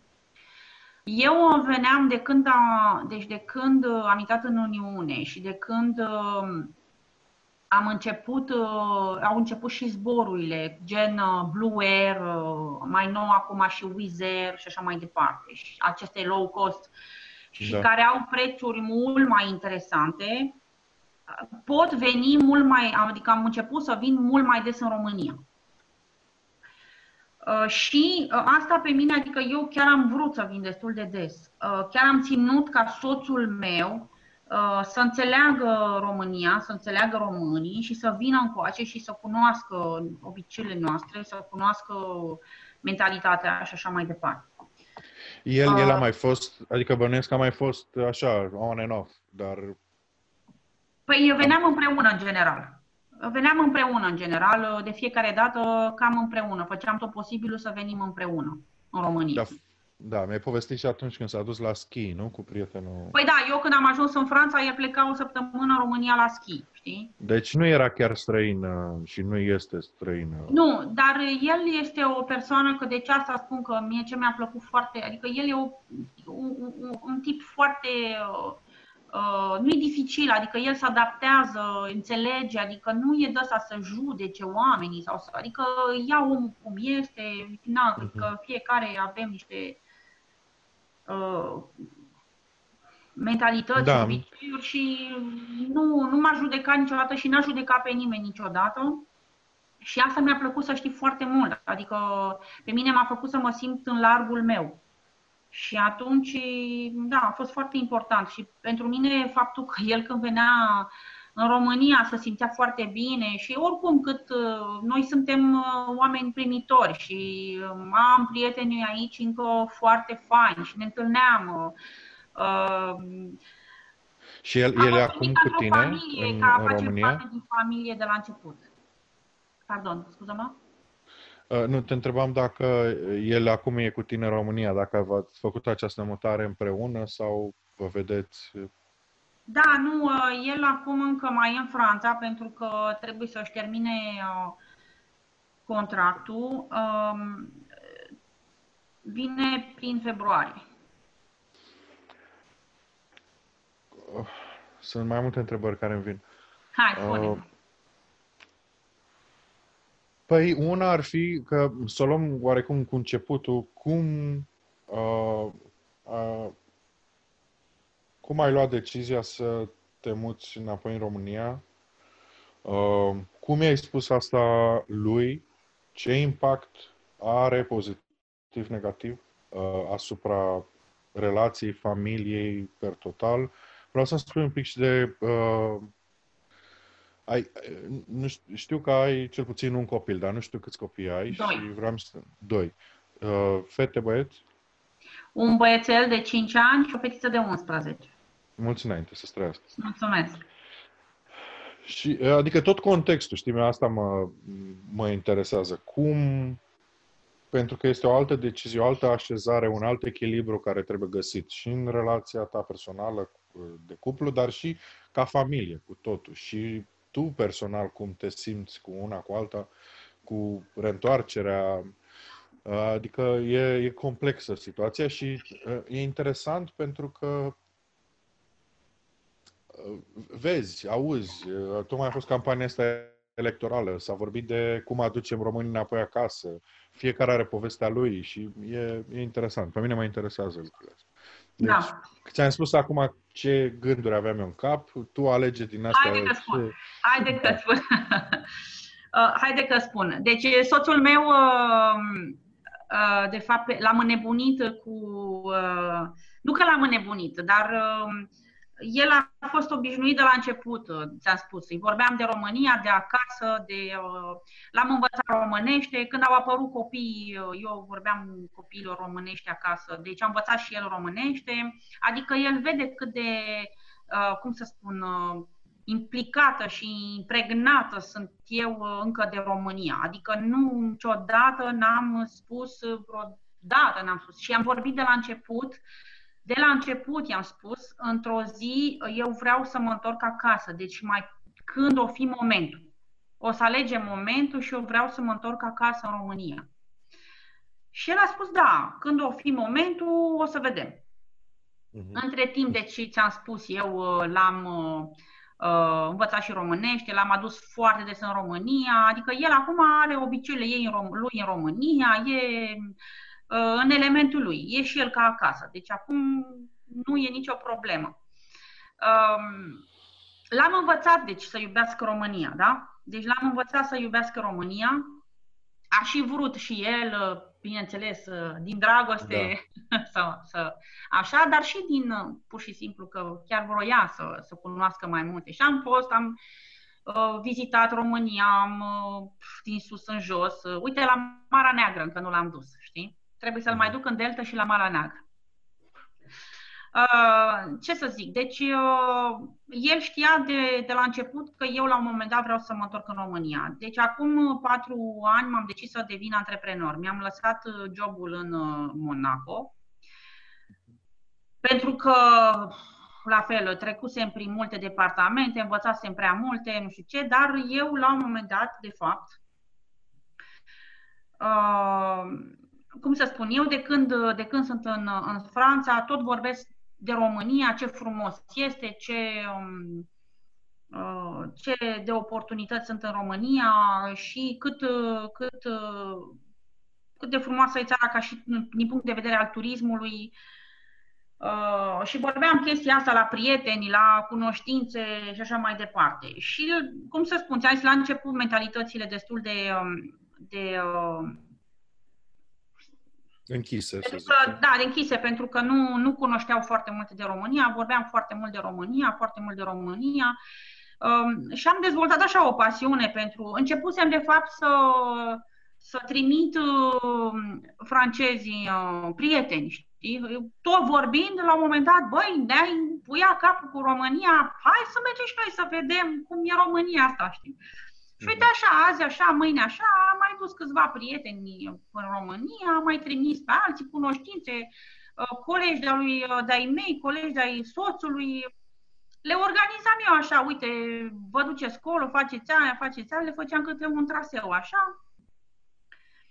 Și la un moment dat, în, de fapt, în firma din Monaco unde lucram, noi ca angajați aveam voie să organizăm voiaje pentru, pentru colegii noștri, știi? Mm-hmm. Și o parte plăteam noi, o parte plătea sindicatul firmei.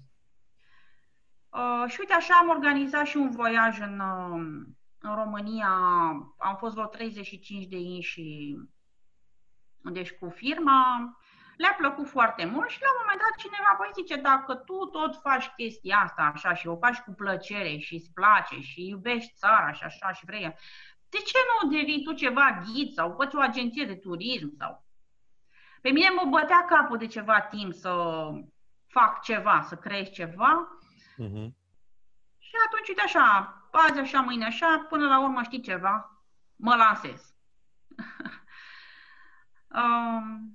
Am plecat din Monaco. Le-ai făcut în paralel? Adică munceai și făceai asta, da. On the side, da, nu, dar asta nu câștigam, asta ce făceam eu nu câștigam, nu câștigam nimic. Era o chestie, o pasiune pur și simplu. Înțeleg, că... până la un anumit moment, dar după aia ai luat decizia să o faci până business, am devenit să faci business din ea. Până am devenit antreprenor, până am decis să devin și, să, da, să fac și o afacere din chestia asta. Și uite, așa m-am trezit că um, un an de zile am lucrat totuși pe, pe am, de fapt, nu mi-am dat demisia de la, de la Monaco. Am, am avut o convenție, o chestie economică cu ei și um, ca, da, ca să pot să iau niște bani. Că altfel, dacă îmi demisionam... demisionam. Și așa am putut și să... Bine, era la atitudinea, bineînțeles, a firmei să accepte sau să nu accepte. Au acceptat, am luat niște bănuți. Uh, da, i-ai luat am... cum? Adică ce, în ce... Adică mi-au dat niște bani, că m-au, au calculat uh, cât am lucrat eu în firma lor și uh, mi-au dat, uh, nu mai știu, câte, câteva salarii uh, bunuțe uh, de pe... E o convenție prin care, de mutuală, ca să zic așa, poți face chestia asta în Franța și dacă firma este de acord, bingo pentru tine, știi? Și, deci, au fost de acord, mi-am luat niște bănuți și, ocazia, de fapt, interesul meu era, bineînțeles, bănuții ăștia, dar și faptul că să rămân totuși, că dacă demisionezi, de exemplu, nu mai poți să te înscrii la șomaj. Um, acum am adică înțeles... dacă demisionezi tu... Nu? Dacă, dacă demisionez tu... eu, da, nu mai am voie să mai mă înscriu nici măcar la șomaj. Deci a fost decizia mea și așa mai departe. Și nu vroiam chestia asta, vroiam să mă înscriu la șomaj, să iau și un șomaj pe lângă. Și i-ai rugat frumos să te dea afară? Exact. Dar așa, cum să spun, nu e o dau afară, știi? Foarte, da. Deci am avut încă o dată noroc și m-au, uh, am, uh, și m-am apucat de treabă. Dar a durat un an de zile totuși. Uh, totul ăsta să pun, să-mi fac firma, cum eu fac, ce anume să fac, să fac studiu de piață, un business plan. Uh, am călătorit foarte mult atunci pentru că vroiam să și descoper anumite destinații și așa mai departe. Și în România vrei să le descoperi, nu? Păi stai, Sau... da, ca să, ca să, da, de fapt, de fapt eu ce vroiam să fac este să, să promovez România, dar după un studiu de piață mi-am dat seama că mai erau vreo două, trei mici agenții pe care le-am găsit, care promovau România, numai România. Și atunci ce m-am gândit eu, pentru că am văzut că România sau, de fapt, Europa de Est, Europa Centrală, nu era nicăieri. Aceste țări, România, Bulgaria, Serbia, Serbia, Albania, Croația, Slovenia, țările acestea, așa, nu sunt promovate mai nicăieri. Și atunci zic, iau eu acest, să zic, această piață. Această nișă. Europa de Est, Europa Centrală. Și am început să călătoresc un pic și prin câteva din țări care, pe care nu le cunoșteam. Să văd cam cum este, care e atmosfera, să testez câteva hoteluri, câteva, câțiva, câteva agenții, câțiva ghizi și așa mai departe. Inclusiv, bineînțeles, în România. Și pe urmă, așa, așa am dat drumul. Primul an a fost destul de greu, pentru că primul an cred eu că este destul de greu oricum, în orice afacere. Până te faci cunoscut, cheltui foarte mult pentru că trebuie să-ți faci marketing și așa mai departe. În fine, primii doi, doi ani cel puțin a fost destul de, de greuți. La al treilea an acum. În general te promovezi la francezi? Piața, de fapt, da, e, sunt francezi. Clienții sunt francezi, da. Deci m-am... dezvolta pe piața franceză și na, să sper că, deci, adică de fapt targetul meu în continuare este să acum să mă dezvolt și pe alte piețe. Uh-huh. Încet, încet. Încet, încet. Încet, încet. Din păcate, în schimb, că revenim la, la imaginea României, uh, Încă au, au, încă au o imagine de Europa de Est destul de, de sumbră, așa. Trebuie să fac multă publicitate, adică mult marketing, mult bla, bla, bla, bla, bla la fiecare client. Pentru că e necunoscut. Nu? Pentru, pentru că e necunoscut, nu... să înțeleagă el că te întreabă de ce să plec în România și nu în Thailanda sau mai știu, mai dau o destinație în New York sau și păi zic, nu pot să compar România cu New York în orice caz și stai și de, deci e foarte, da. Particip la foarte multe evenimente, am făcut și saloane, adică târguri de, de turism. Deci este muncă foarte multă, dar o fac cu plăcere, deci sunt satisfăcut așa cât de cât de rezultate. Încă mai am mult de muncă, să ajung... Eu sunt încă o agenție micuță, deci o fac și după puterile mele, după cunoștințele mele, nu sunt un as în turism. Ești, ești one-man show în momentul ăsta? Tu faci tot? Sunt one-man show în momentul ăsta, încă. Uh-huh. Ce să spun, îmi caut un asociat mai degrabă decât un angajat. Da. Uh, caut de vreo, cel puțin un an de zile, tot, tot caut. Am întâlnit oameni, uh, câteva persoane interesate, dar uh, încă nu e nimic concret. Care-i feedback-ul oamenilor care se întorc? Ah, foarte, foarte fain. Foarte fain. Pleacă sceptici, pentru că ei chiar dacă până la urmă deci, cumpără prin agenție și așa mai departe, pleacă sceptici oricum și se întorc de acolo uh, foarte, foarte încântați, adică șocați, dar în, în sensul pozitiv. Pentru că pleacă, spun, cu această imagine încă totuși încă negativă, știu că România a evoluat.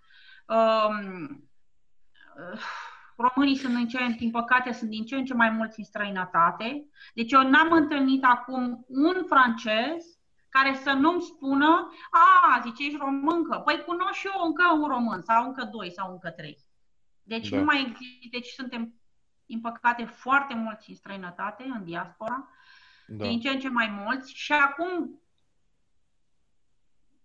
Uh, Acum, cum să spun, prin prisma noastră, cei din diaspora, au început și ei să mai cunoască câte ceva despre România.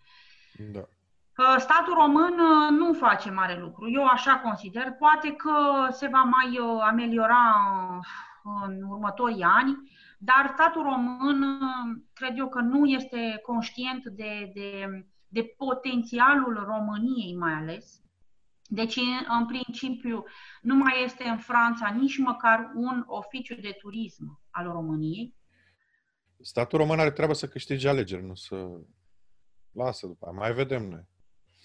Eu am auzit o chestie șocantă. Eu mai, îl mai ascult pe Moise Guran, pe YouTube, mă rog, emisiunile lui la Europa F M, și zicea ceva ce eu nu habar n-aveam, că în România se pare că cifra reală a românilor este de treisprezece milioane. Se poate, să știi. E șocant. Eu, am, eu când am da. auzit, eu, mă, eu rămăsesem așa cu o idee, dom'le, noi suntem vreo două, se, când am, eram eu copil, eram douăzeci și doi, după aia eram vreo douăzeci, am fost vreo nouăsprezece la recensământ și... Da, mă rog, am fost șocat. Am fost șocat când am auzit că mai... De fapt, se pare că cifra reală a românilor în România e de treisprezece milioane. Se poate, uh. se poate. Ce să spun, eu ce văd aici, în orașele mari și cele mai dezvoltate, Bucureștiul, Clujul, Timișoara, Iași, Oradea mai nou acum, în plină, plină dezvoltare, lumea, cum să spun, au început, mentalitățile se schimbă, sunt mult mai deschiși, vor să facă lucruri mai noi, mai altfel. În orașele mai mici este că destul de greu să, să, să evoluezi, văd eu. Acum în Ploiești... Am întâlnit și câțiva antreprenori care sunt deschiși și să facă ceva, dar sunt prea puțini care să, cum să spun, știi, care să dezvolte ceva mai concret. Da, adică și ce întâlnesc eu, da, ce să spun, generația părinților noștri, ei mai rămân aici stoinici. Na, nu mai pleacă nicăieri. Majoritatea ei sunt. Eu văd la cuplurile tinere și părinții care își îndeamnă copiii de mici să plece afară. Ei sunt setați de mici. Tu, mamă, da. oricum te duci afară, o să o să faci facultate afară și o să rămâi acolo. Și asta nu ajută la dezvoltarea României. Am auzit și de aș, profesori care deja la liceu le spun plecați. Na, acum e greu să, sau nu știu, ar putea părea ipocrit cumva să spunem noi sau să judecăm noi lucrul ăsta. Aici că, cred că trebuie să mai că... facem încă o sesiune, un alt interviu separat numai pentru asta, știi? Adică e mult de dezvoltat aici. Este, este. Dar noi totuși suntem, mă rog, tu te-ai întors, dar amândoi am beneficiat de lucrul ăsta, de a pleca sau de... Și cred că ce ne unește pe noi doi, în primul rând, este această... Că și eu de asta fac acest podcast, într-un fel. Această dorință, deși am plecat din România, tu te-ai întors, dar ne dorim să creștem România, să ajutăm într-un fel, să ne punem umărul la o schimbare a imaginii, la a, a, a, a schimba lucrurile, știi? Da. Um, um, da, adică cum să spun, da, mie îmi place să povestesc așa și probabil că lungesc un pic lucrurile, dar um, ca să revin un pic la decizia mea de a pleca de acolo, deci cum ți-am spus, am devenit antreprenor, mi-am creat o agenție de turism acolo la Nisa, uh, multă muncă, sacrificii și cu copiii și cu familia, s-au fost... Uh, Încă mai sunt, încă mai e multă muncă și sacrificii, dar acest statut de antreprenor pe mine mă satisface pe deplin. Nu știu dacă m-aș mai întoarce, cel puțin nu acum, nu pot să spun că m-aș mai întoarce să fiu înapoi angajat undeva. Uh-huh. Chiar dacă mai am încă ceva timp până mă voi dezvolta mai bine. Um, și, um, de fapt, eu... Uh, uh, Încet, încet, de când am început să fiu antreprenor, am intrat și în alte grupuri de antreprenori și așa mai departe și așa am găsit, așa am cunoscut Repatriot.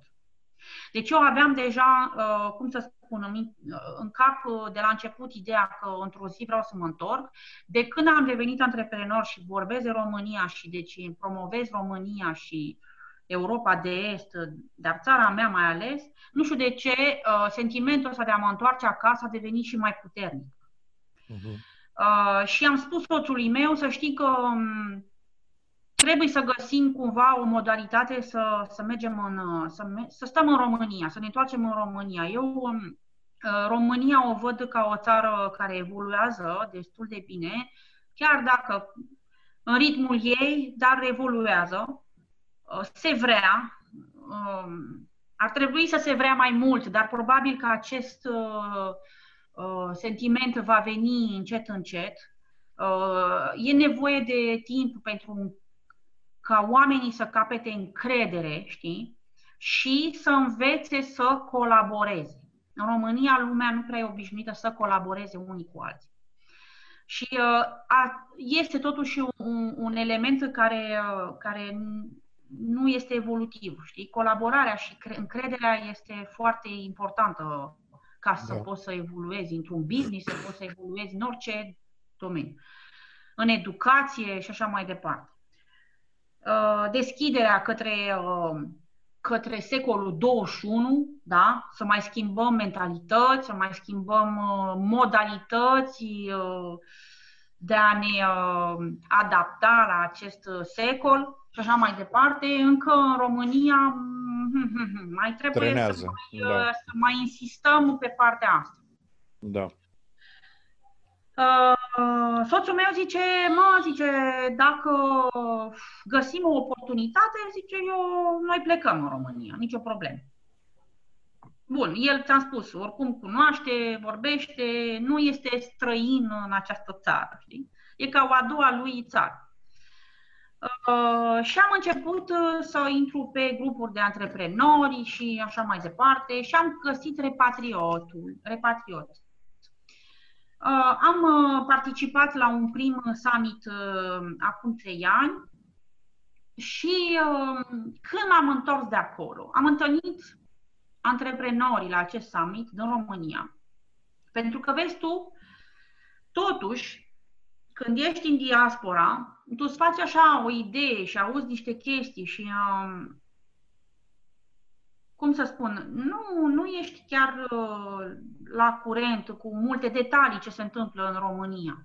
Și eu aveam da. nevoie de chestia asta, să cunosc, înțelegi, ca să mă pot implica. Am zis că mă pot, dacă încep să mă implic prin turism, trebuie să cunosc și înăuntru, știi, mai bine. Că eu trăiesc în Franța, dar totuși în România, cred eu, nu cunosc multe detalii. Și am participat la acest summit și am cunoscut antreprenori uh, români care, băi, deci vreau să spun că nu mă așteptam să văd cât de uh, evoluați.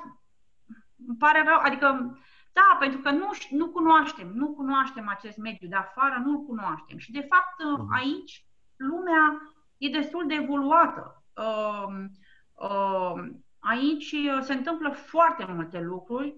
Uh, am văzut entuziasmul lor și uh, voința lor uh, de a trece peste multe bariere și multe mentalități. Și când m-am întors de acolo, n-aveam decât un singur gând, cumva să mă întorc acasă, zic, trebuie să găsesc o, o, o oportunitate să mă întorc un, acasă. Unde a fost acest summit? A fost în România sau în... Da, a fost în România, în la București, și după aceea am plecat trei zile, că întotdeauna este... Sunt trei zile pline undeva într-o destinație. A fost la Poiana Brașov atunci. Au și oamenii o... care vin la acest summit sunt români sunt, din străinătate, sunt... care vin în România sau care da, s-au repatriat antre... în România? Da, sunt români, nu neapărat antreprenori, români care sunt din diaspora, că de fapt Repatriot uh, unește diaspora cu românii din România. Foarte interesant. Uh, da, și... Uh, Erau, nu știu, vreo trei sute de persoane veniți din toate colțurile lumii, plus antreprenorii români, înțelegi? Uh-huh. Din România, care, uh, cum să spun, ne-au am ținut, au, au fost conferințe pe diverse teme, uh, ne-au arătat oportunitățile din România și mai ales uh, strigătul lor, avem nevoie de voi, uh, uh, dacă toată lumea pleacă, ce facem? Cu cine mai rămânem? Mă înțelegi? Uite... Și acum vezi tu din ce în ce mai mult piața forței de muncă, e din ce în ce mai acută. Adică da. sunt foarte multe probleme aici la interior care nu pot fi rezolvate dacă nu avem cu cine. Înțelegi? Da. Adică dacă toată lumea pleacă, bun, eu nu zic eu nu zic să nu plece lumea, pentru că eu am plecat și aș fi ipocrită să zic, bă, nu plecați, știi? Dar... Dar nu dacă uitați, poate, cred că da, asta s-ar pune. Da, nu uitați, sau dacă se poate, că mai ales acum nu mai suntem cum eram noi când am plecat noi. Acum lucrurile sunt mult mai bune, mult mai așezate, adică chiar sunt uh, joburi, chiar sunt oportunități de business și așa mai departe. Uh, se vorbește foarte mult de birocrație, deci crede-mă că eu în Franța aveam, am dat peste o birocrație de nu se poate. Deci... Asta mi-a spus și Cosmin, că era de birocrația în Franța, de, de, când deci, s-a făcut el firma, era de trei ori mai mare sau mai multă. Da, decât... deci mi-a făcut așa. Eu mi-am mutat acum agenția de turism în România, da? Și a trebuit să-mi fac firmă, nu știu ce. Deci vreau să spun că mi-a luat trei zile... să-mi fac fi. Deci n-am avut nicio barieră de, nu știu, m-am dus, mi-am, am venit acum cu copiii, le-am făcut certificat, trebuie să le fac, ei sunt născuți în Franța, deci cu naționalitate franceză. Uh, și veniți aici, um, ca să înscriu la școală, îmi trebuia un certificat de naștere românesc. Și m-am dus la primărie, am făcut dosar, am depus dosarul pentru certificat de naștere românesc. Uh, A fost foarte fain, adică am, primit, am fost primită, dar nu numai asta, că am avut foarte multe hârtii de făcut și chestia de astea așa. Peste tot îți spun foarte sincer, n-am avut o singură ne- neplăcere. Lumea destul de binevoitoare, serviabilă, cu zâmbetul pe buze, a fost clar treaba de fiecare dată, deci n-am avut să zici că să stau la cine știe ce cozi imense sau că să stau să aștept nu știu cât timp. Nu, deci așa cum mi s-a spus, mi s-a spus de la început. Trebuie să așteptați pentru certificatele de naștere, de altfel mi s-a spus trebuie să aștept, cam, de, termenul e cam de trei săptămâni. L-am avut în vreo zece zile, știi? Deci, um, nu, deci, în Franța chiar am avut de-a face cu o birocrație destul de așa. Stufoasă. Dar, mă. da, adică nu sunt multe chestii care um, uh, nu Se sunt schimbă. chiar așa, adică nu sunt chiar așa uh, dure în România. Adică dacă se vrea, se poate. Dacă tu te duci la acea primărie și te duci cu zâmbetul pe buze și... mai dai și de câte o persoană, poate, care e mai, ne, cum să spun, închisă și nu știe să zâmbească sau nu știu ce. Dar aceeași persoană, cam mi s-a întâmplat de vreo două ori, dar aceeași persoană, vreau să spun că m-am dus a doua oară la ea, era cu zâmbetul pe buze, știi? Pentru că acum trebuie să înțelegem, suntem umani, adică suntem toți, poate că în ziua aceea avea și o problemă și că acea problemă și personală... Și să nu ne imaginăm că în Franța sau în Anglia...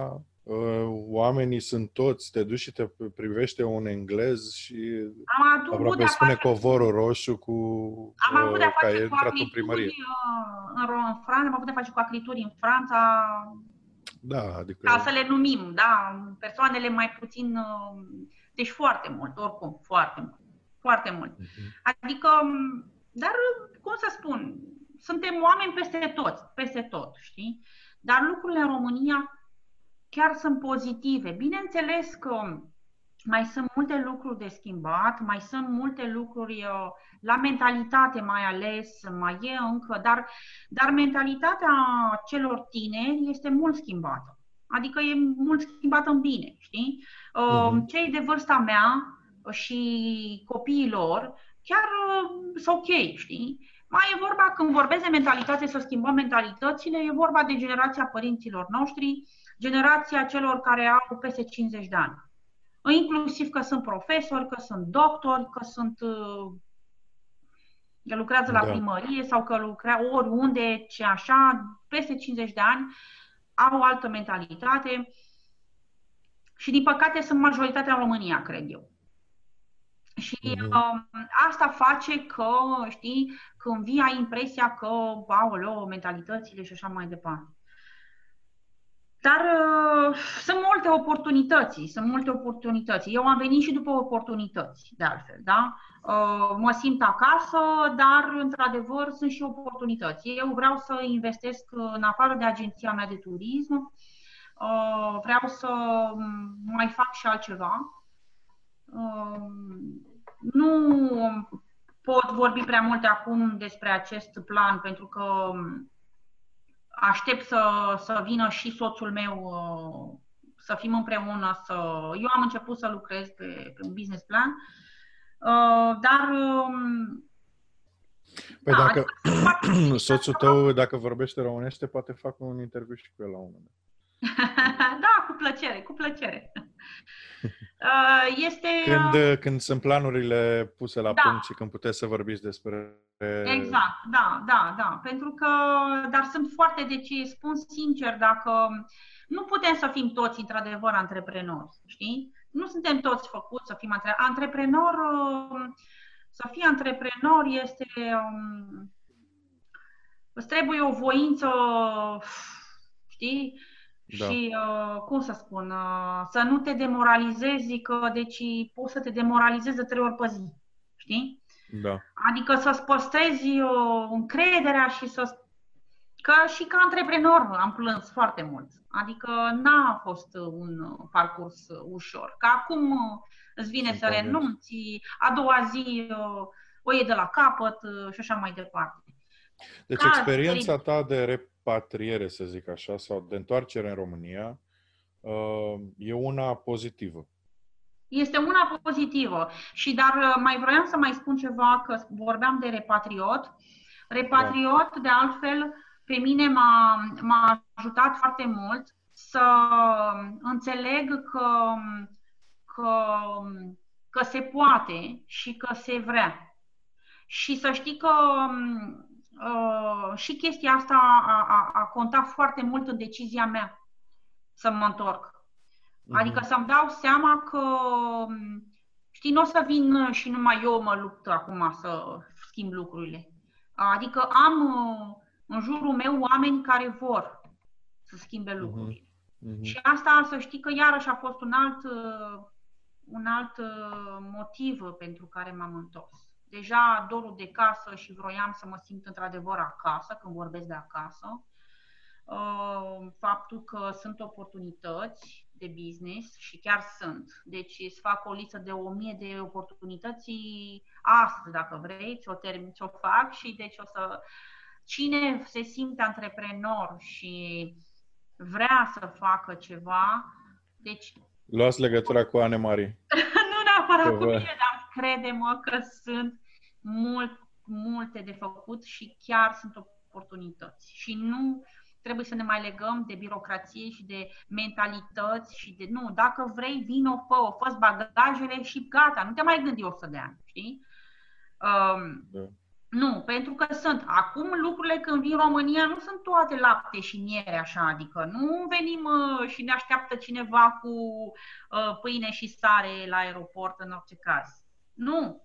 Tot, adică, dar, adică dacă am reușit în Franța, da, unde m-am dus cu două valize și uh, am un parcurs foarte interesant pentru că am vrut printre străini, unde nu m-a ajutat absolut nimeni, deci am fost singură pe lume acolo.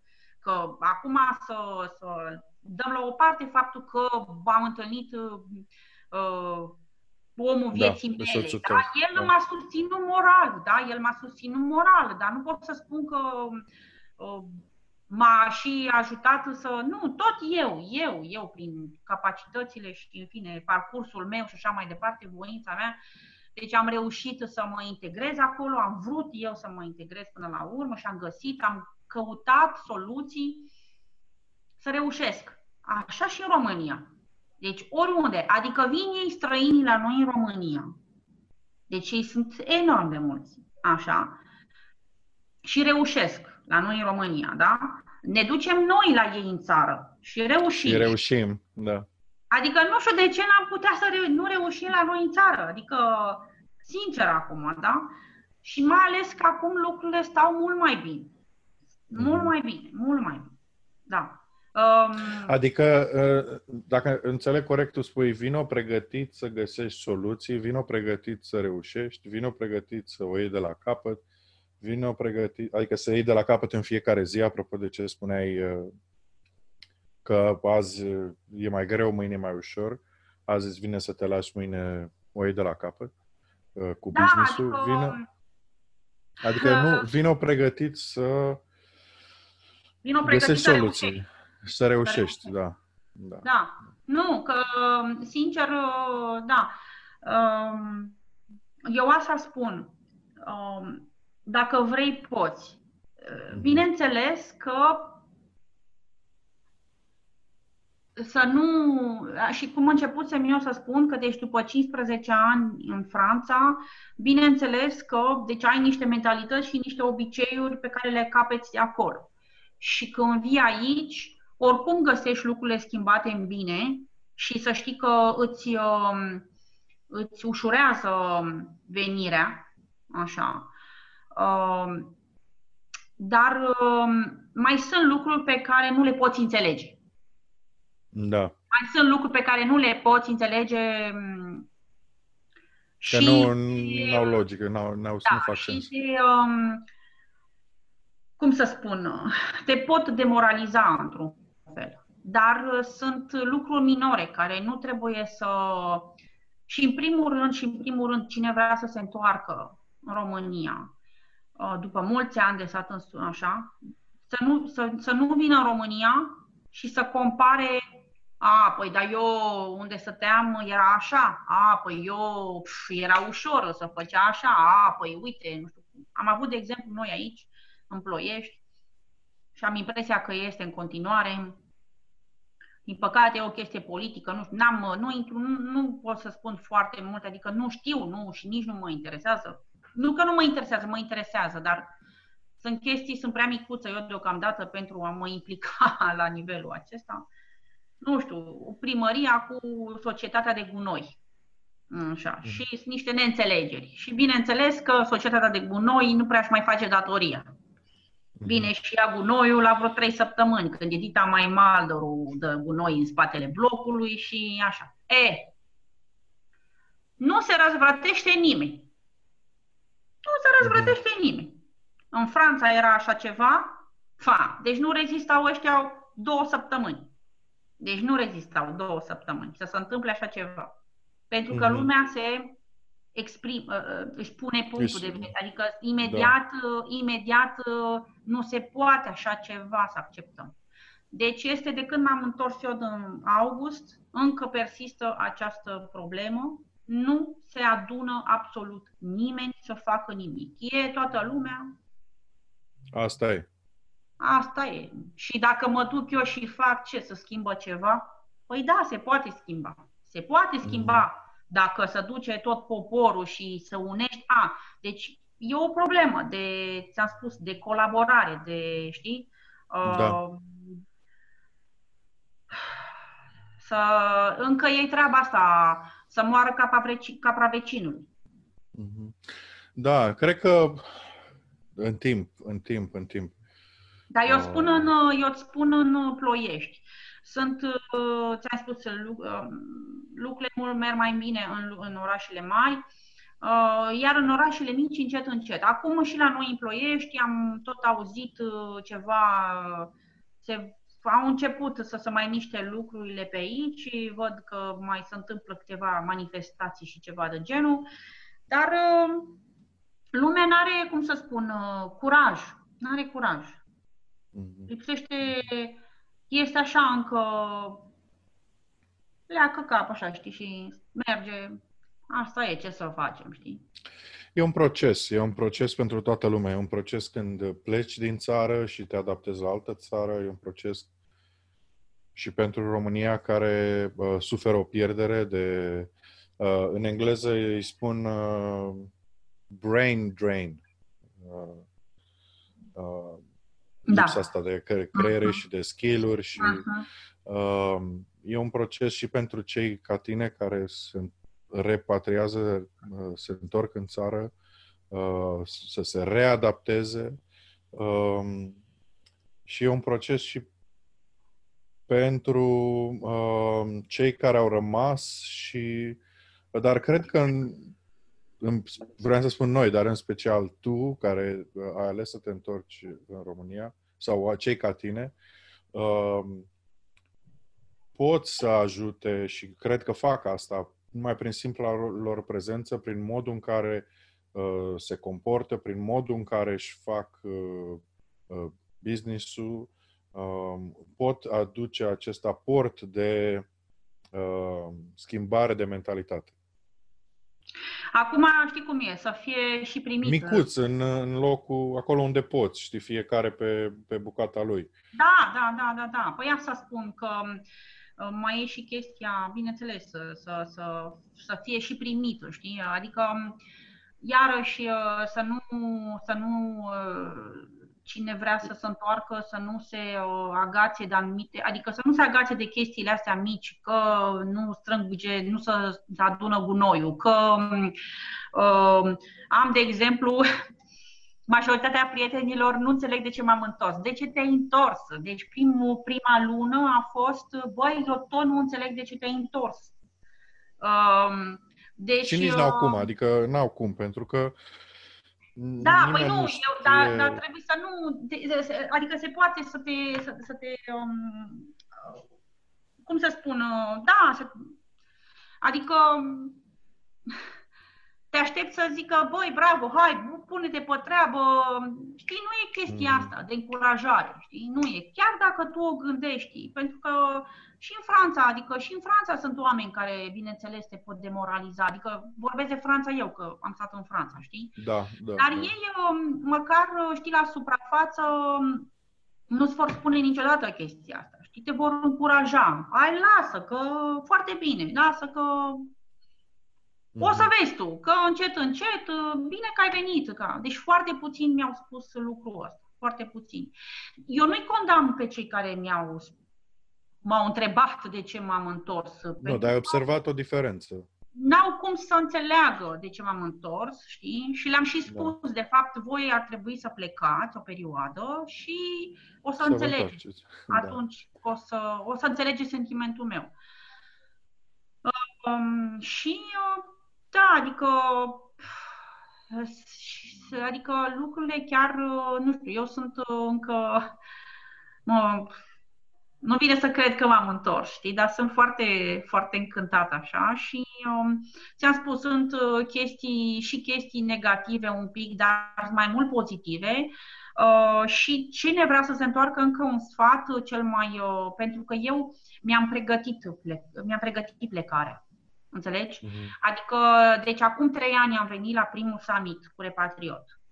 După ce m-am întors de, de acolo, am venit super entuziasmată și cu gândul mai mult că mă, mă voi întoarce când va fi momentul. Am început să creez evenimente pentru românii de acolo, pentru că am observat că, deși eram o comunitate destul de mare, cunoșteam câțiva români și de când eram și antreprenor, am început să cunosc și câțiva antreprenori și zic, mă, dar unde sunteți atâția antreprenori români și nu știu ce, dacă sunteți pe aici și eu sunt antreprenor, hai să ne întâlnim, știi, măcar. Da. Cu ideea asta, zic și eu, de fapt, imaginea noastră de români nu este numai de, ca să o spun așa, cum să spun, fără să supăr pe nimeni, da? Pentru că orice meserie este de aur. Da. Uh, Dar, din păcate, sunt foarte mulți care sunt plecați la îngrijire de bătrâni sau la construcții, da. Sau la cules de căpșuni sau mai știu eu, da? Și, din păcate, primează imaginea asta, știi? Și uh, sunt acum, dacă sunt și antreprenori sau oameni care au realizat mai mult de atât, unde sunteți? Haideți să ieșim un pic în față ca să... înțeleagă lumea că în România sunt și altfel de oameni, știi, numai. Și am început să fac evenimente, uh, am le-am numit Cafeneaua Antreprenorului, Antreprenorilor, uh, și făceam conferințe, invitam oameni de, de afaceri și din Franța și din România, că erau români, că erau francezi. Uh, ideea era să, deci, să ne punem un pic în valoare și să, uh, să, să dezvoltăm o colaborare între Franța și România. Uh-huh. Uh-huh. Și am făcut evenimente cam la trei luni, făceam un eveniment destul de mare, veneau cam optzeci la o sută de persoane. Uh, și uite așa, cum să spun, am creat o comunitate și de antreprenori. Uh, Veneau din ce în ce mai mulți români. Anul trecut am înființat și o uh, asociație, aha. Roazur. Da, da, că așa te-am găsit eu, Roazur. Da, și uh, am uh, și prin asociație după aceea am continuat uh, și alte evenimente, am creat și alte evenimente. Un salon de business astă toamnă uh, Franța-România. Foarte interesant. Normal va fi anual acest eveniment. Uh-huh. Da, deci am creat mai multe chestii. Pe urmă, am, bineînțeles, anual mă duceam la acel summit Repatriot. Uh-huh. Acum doi ani am fost iarăși, am găsit aceeași atmosferă și aceeași, același entuziasm și așa mai departe. Și deci atunci, a doua oară după ce m-am întors de acolo, i-am spus soțului meu, eu... Nu mai. Deci acum chiar sunt hotărâtă să ne întoarcem, hai să găsim soluții, uh-huh. uh, să, ne, să, să, să mergem să stăm în România. Și uh, aici vreau să ajung eu, că după aceea a durat uh, cel puțin un an de zile în care ne-am pregătit uh, și copii, știi, psihologic și așa mai departe. Adică, deci copiii mei uh, de când sunt născuți vin în România. Uh, de exemplu, pe Fina o lăsam... Uh, cam o lună, două în vacanțele de vară. După aceea, când am avut și pe băiețel, și mi-am lăsat pe amândoi. Îi lăsam la părinți o lună, două în fiecare vară. Veneam destul de des. Vacanțe, ori de Crăciun, ori de Paște, ori weekenduri, că pe urmă, când a început să apară din ce în ce mai des și Blue Air și Wizz Air, prețurile au scăzut extrem. Uh-huh. Adică un weekend nu era chiar deloc scump să, ne, să venim în România și atunci pentru mine a fost o enormă bucurie să pot veni și în weekenduri, știi? Pur și simplu să-mi iau o, să-mi iau o, așa o, o gură de, știi, să mă, să mă hrănesc da. un pic așa cu acasă și pe urmă să mă întorc în Franța. Uh, și ce mai sfătuiesc pentru cei care ar vrea să-și găsească, să-și creeze ceva, o oportunitate, adică să-și facă o afacere, uh, este deja să, să intre într-un mediu, să cunoască antreprenorii din România. Iar, răspund sincer, Repatriotul este o oportunitate foarte mare de a cunoaște și oportunități, și oameni, uh, și uh, mentalități, să cunoască, adică, real, real life, știi? Uh-huh. Um, și, um, da, să se prepare cât de cât, um, măcar un an de zile, um, să-și pregătească venirea și să se gândească cât, cât de mult și-ar dori să întoarcă, dar când se va întoarce persoana respectivă, iarăși, cum am mai spus și o repet, să nu compare nimic de unde vine cu ce găsește. Mm-hmm. Este inevitabil, de fapt. Primul gând este să-ți vine să compari, păi ia uite, păi așa, acolo e așa, aici, așa, ce. Dar să nu te lovești. Dar nu te ajută să faci lucruri. Nu, nu, nu, nu, nu înaintezi, adică o să te, da. cum să spun, nu, nu, nu. Sunt multe, sunt multe chestii, știi, poate acum, cum să spun, unilor, unora poate că o să le fie teamă să vină cu copiii pentru, pentru școli. Um, și eu am avut acest, spun sincer, gând că aici școlile sunt încă pe un sistem educațional unde se tocește, adică se învață teorie, teorie, teorie, predare, predare, predare, predare și lecții gârlă. Gârlă. Da. Dar sunt alte chestii. Trebuie să te interesezi acolo unde vrei să te întorci, unde ar fi mai bine pentru copilul tău, nu unde ar fi mai performant. Mm-hmm. Unde ar fi mm-hmm. mai bine pentru copilul tău. Interesantă distincție, da. Pentru că, deci, acolo unde copilul se va simți bine, va fi și performant. Știi? Corect, ai dreptate. Uh, iar eu în Ploiești, uh, noi avem aici liceul de artă, școala de artă, liceul de artă. În Franța, de exemplu, nu există așa ceva. Fimea este foarte, ea e o artistă, deci este, cântă, face pian, desenează, ea este o artistă în suflet. Și știind că este acest liceu de artă, direct mi-am zis, ea o să meargă acolo.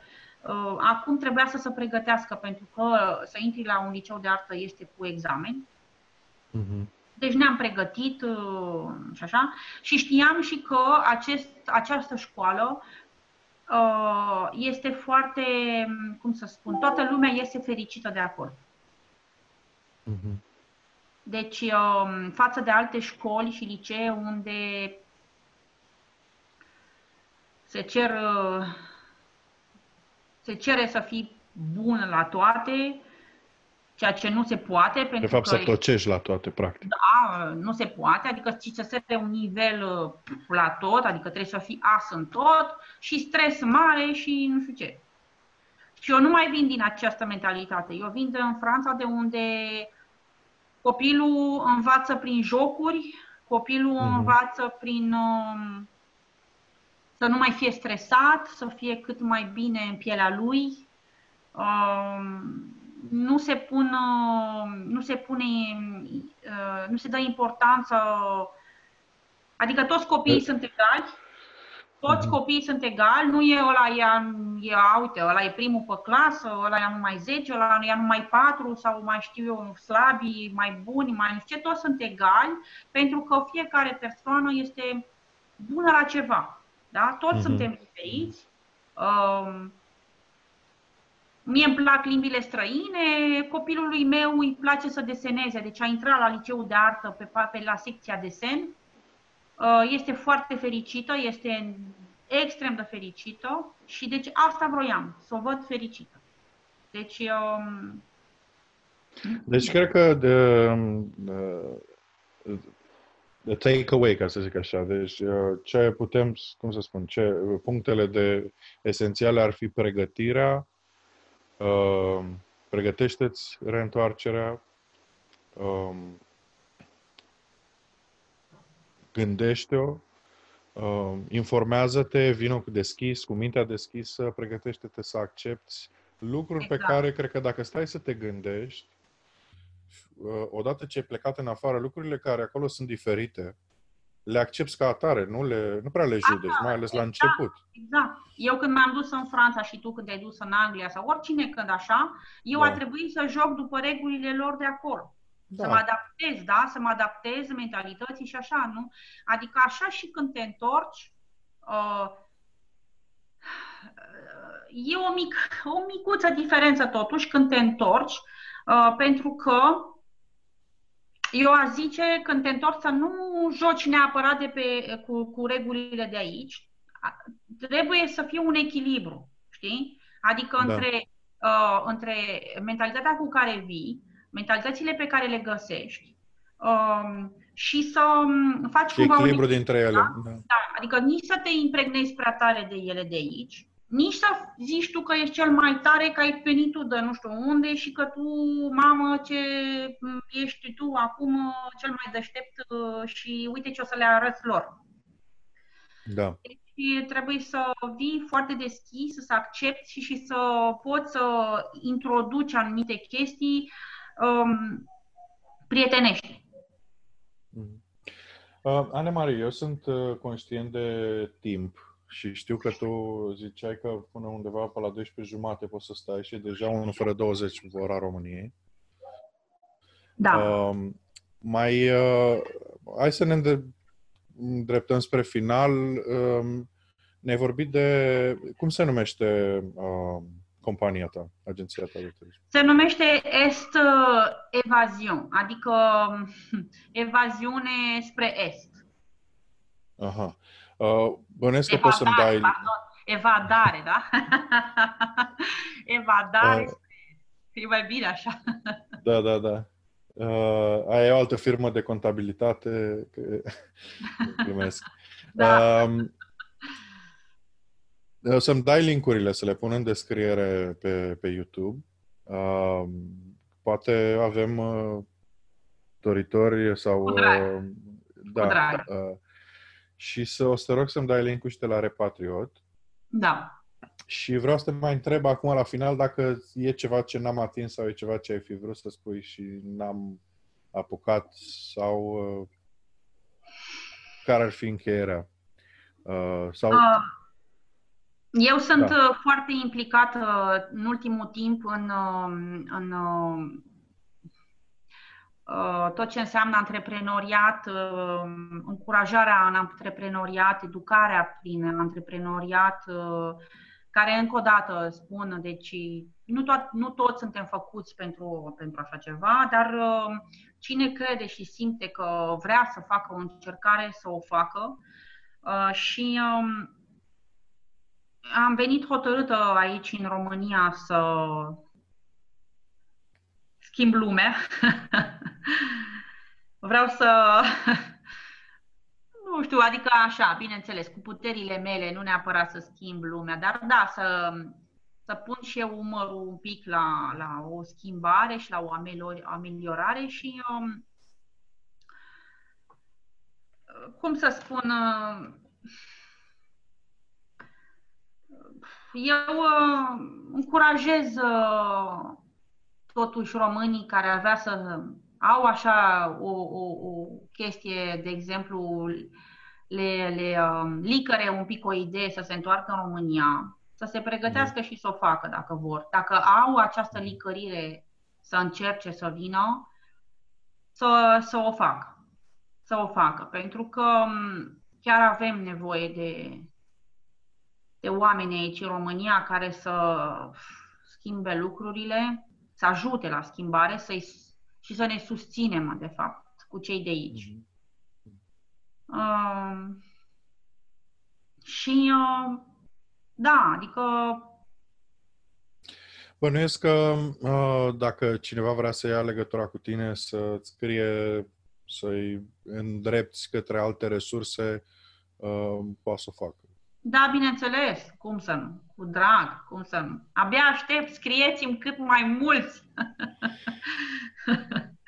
uh, Anne-Marie, încă o dată îți mulțumesc. Uh, trebuie să spun că ai fost extraordinar de deschisă de la început, mai ales că nu ne cunoșteam, te-am abordat, te-am abordat pe Facebook, m-ai pus în contact cu uh, Cosmin, Madalin și Elena și... Uh, M-am simțit foarte bine la Nisa, m-am simțit foarte bine să mă întâlnesc cu ei și toate lucrurile astea n-aș fi putut să le fac fără, fără ajutorul tău și, bineînțeles, îți mulțumesc pentru azi.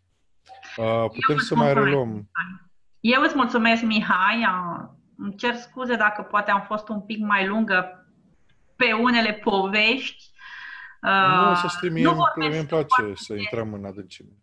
Nu, nu vorbesc foarte des de povestea mea, nu toată lumea îmi știe povestea, bineînțeles, chiar atât în amănunt, uh, pentru că, de fapt, n-am avut foarte mult ocazia neapărat să, să vorbesc despre că, îți dai seama, lucrurile evoluează și când întâlnești oamenii, vorbești despre prezent în general, da. uh, sau viitor și mă bucur că am avut ocazia să, să vorbesc cu tine. Ești o persoană care uh, mai... făcut să mă simt largul meu și am putut să... că aveam un pic emoții la început, știi? Și e prima dată și pentru mine într-un interviu așa. Uh, am mai dat, adică, de fapt, interviuri, dar nu, nu așa chiar live, știi? Uh, și uh, mult succes și ție în continuare și sper să, prin ceea ce faci și să... să ai rezultatul pe care ți-l dorești. Mulțumesc. Și eu sper. Ține de mine, ține de noi. Într-un fel încerc să fac același lucru, dar îndreptat pe care vrei să-l faci și tu, dar îndreptat către comunitatea noastră. Adică încerc să pun umărul la schimbarea imaginii noastre în fața noastră. Și foarte bine faci, foarte bine și extraordinar. Să știi că nu sunt foarte mulți care fac lucrul ăsta. Adică sunt, dar nu foarte, nu de ajuns. Adică ar trebui da. să fie din ce în ce mai mult. Iar chestiile astea, cum faci tu acum, pot ajuta foarte mult. De fapt, pentru că noi românii... în diaspora, acum eu pot să mă consider un pic afară, un pic aici. Ți-am spus, am o perioadă de tranziție, pentru că încă mai am soțul acolo, încă mai mă duc în Franța, mai am anumite treburi pe acolo, mai vin în coace. Deci mai am câteva, câteva luni în care încă mai am un pic de tranzit România-Franța, dar noi când suntem pe partea cealaltă, avem nevoie, zic eu, știi, de, de mărturii și de um, uh, chestii din real life, așa, din viața de adevărată a celor din, uh, din România, știi? Adică, deci ca să putem să înțelegem necesitățile și să înțelegem uh, ceea ce, uh, de ce au nevoie ei, uh-huh. uh, pentru că... Trebuie să rămânem conectați cumva. Da, adică trebuie neapărat să rămânem conectați. Exact, ăsta este cuvântul. Trebuie neapărat să rămânem conectați. Da. Și, Bine. da, să există aceste deschideri și dacă e acea licărire, să nu se uite licărirea, da? Că e o licărire, faceți-vă bagajele și veniți în România. O licărire vie.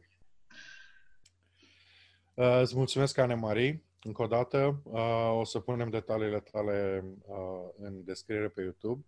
Uh, vă mulțumesc și vouă că v-ați uitat uh, sau ați ascultat până acum. Uh, și încă o dată, dacă sunt ceva dificultăți tehnice, vă rog să ne iertați. Uh, avem, e prima dată când facem uh, acest interviu pe internet. O, tot vine în engleză, dar sunt convins că... Da. Um, sunteți înțelegători cu noi. Ne vedem pe Facebook, pe Instagram, pe YouTube, Anchor, iTunes, Stitcher și în general cam toate platformele de podcast și avem și grupul Puși pe treabă, unde, sincer să fiu, n-am postat foarte mult, dar o să schimb lucrul ăsta în viitor. Îmi doresc să țin legătura mai aproape cu comunitatea oamenilor puși pe treabă. Vă mulțumesc, îi mulțumesc lui Anne-Marie și ne vedem în ianuarie cu un nou episod. La revedere! La revedere și sărbători fericite! Sărbători fericite!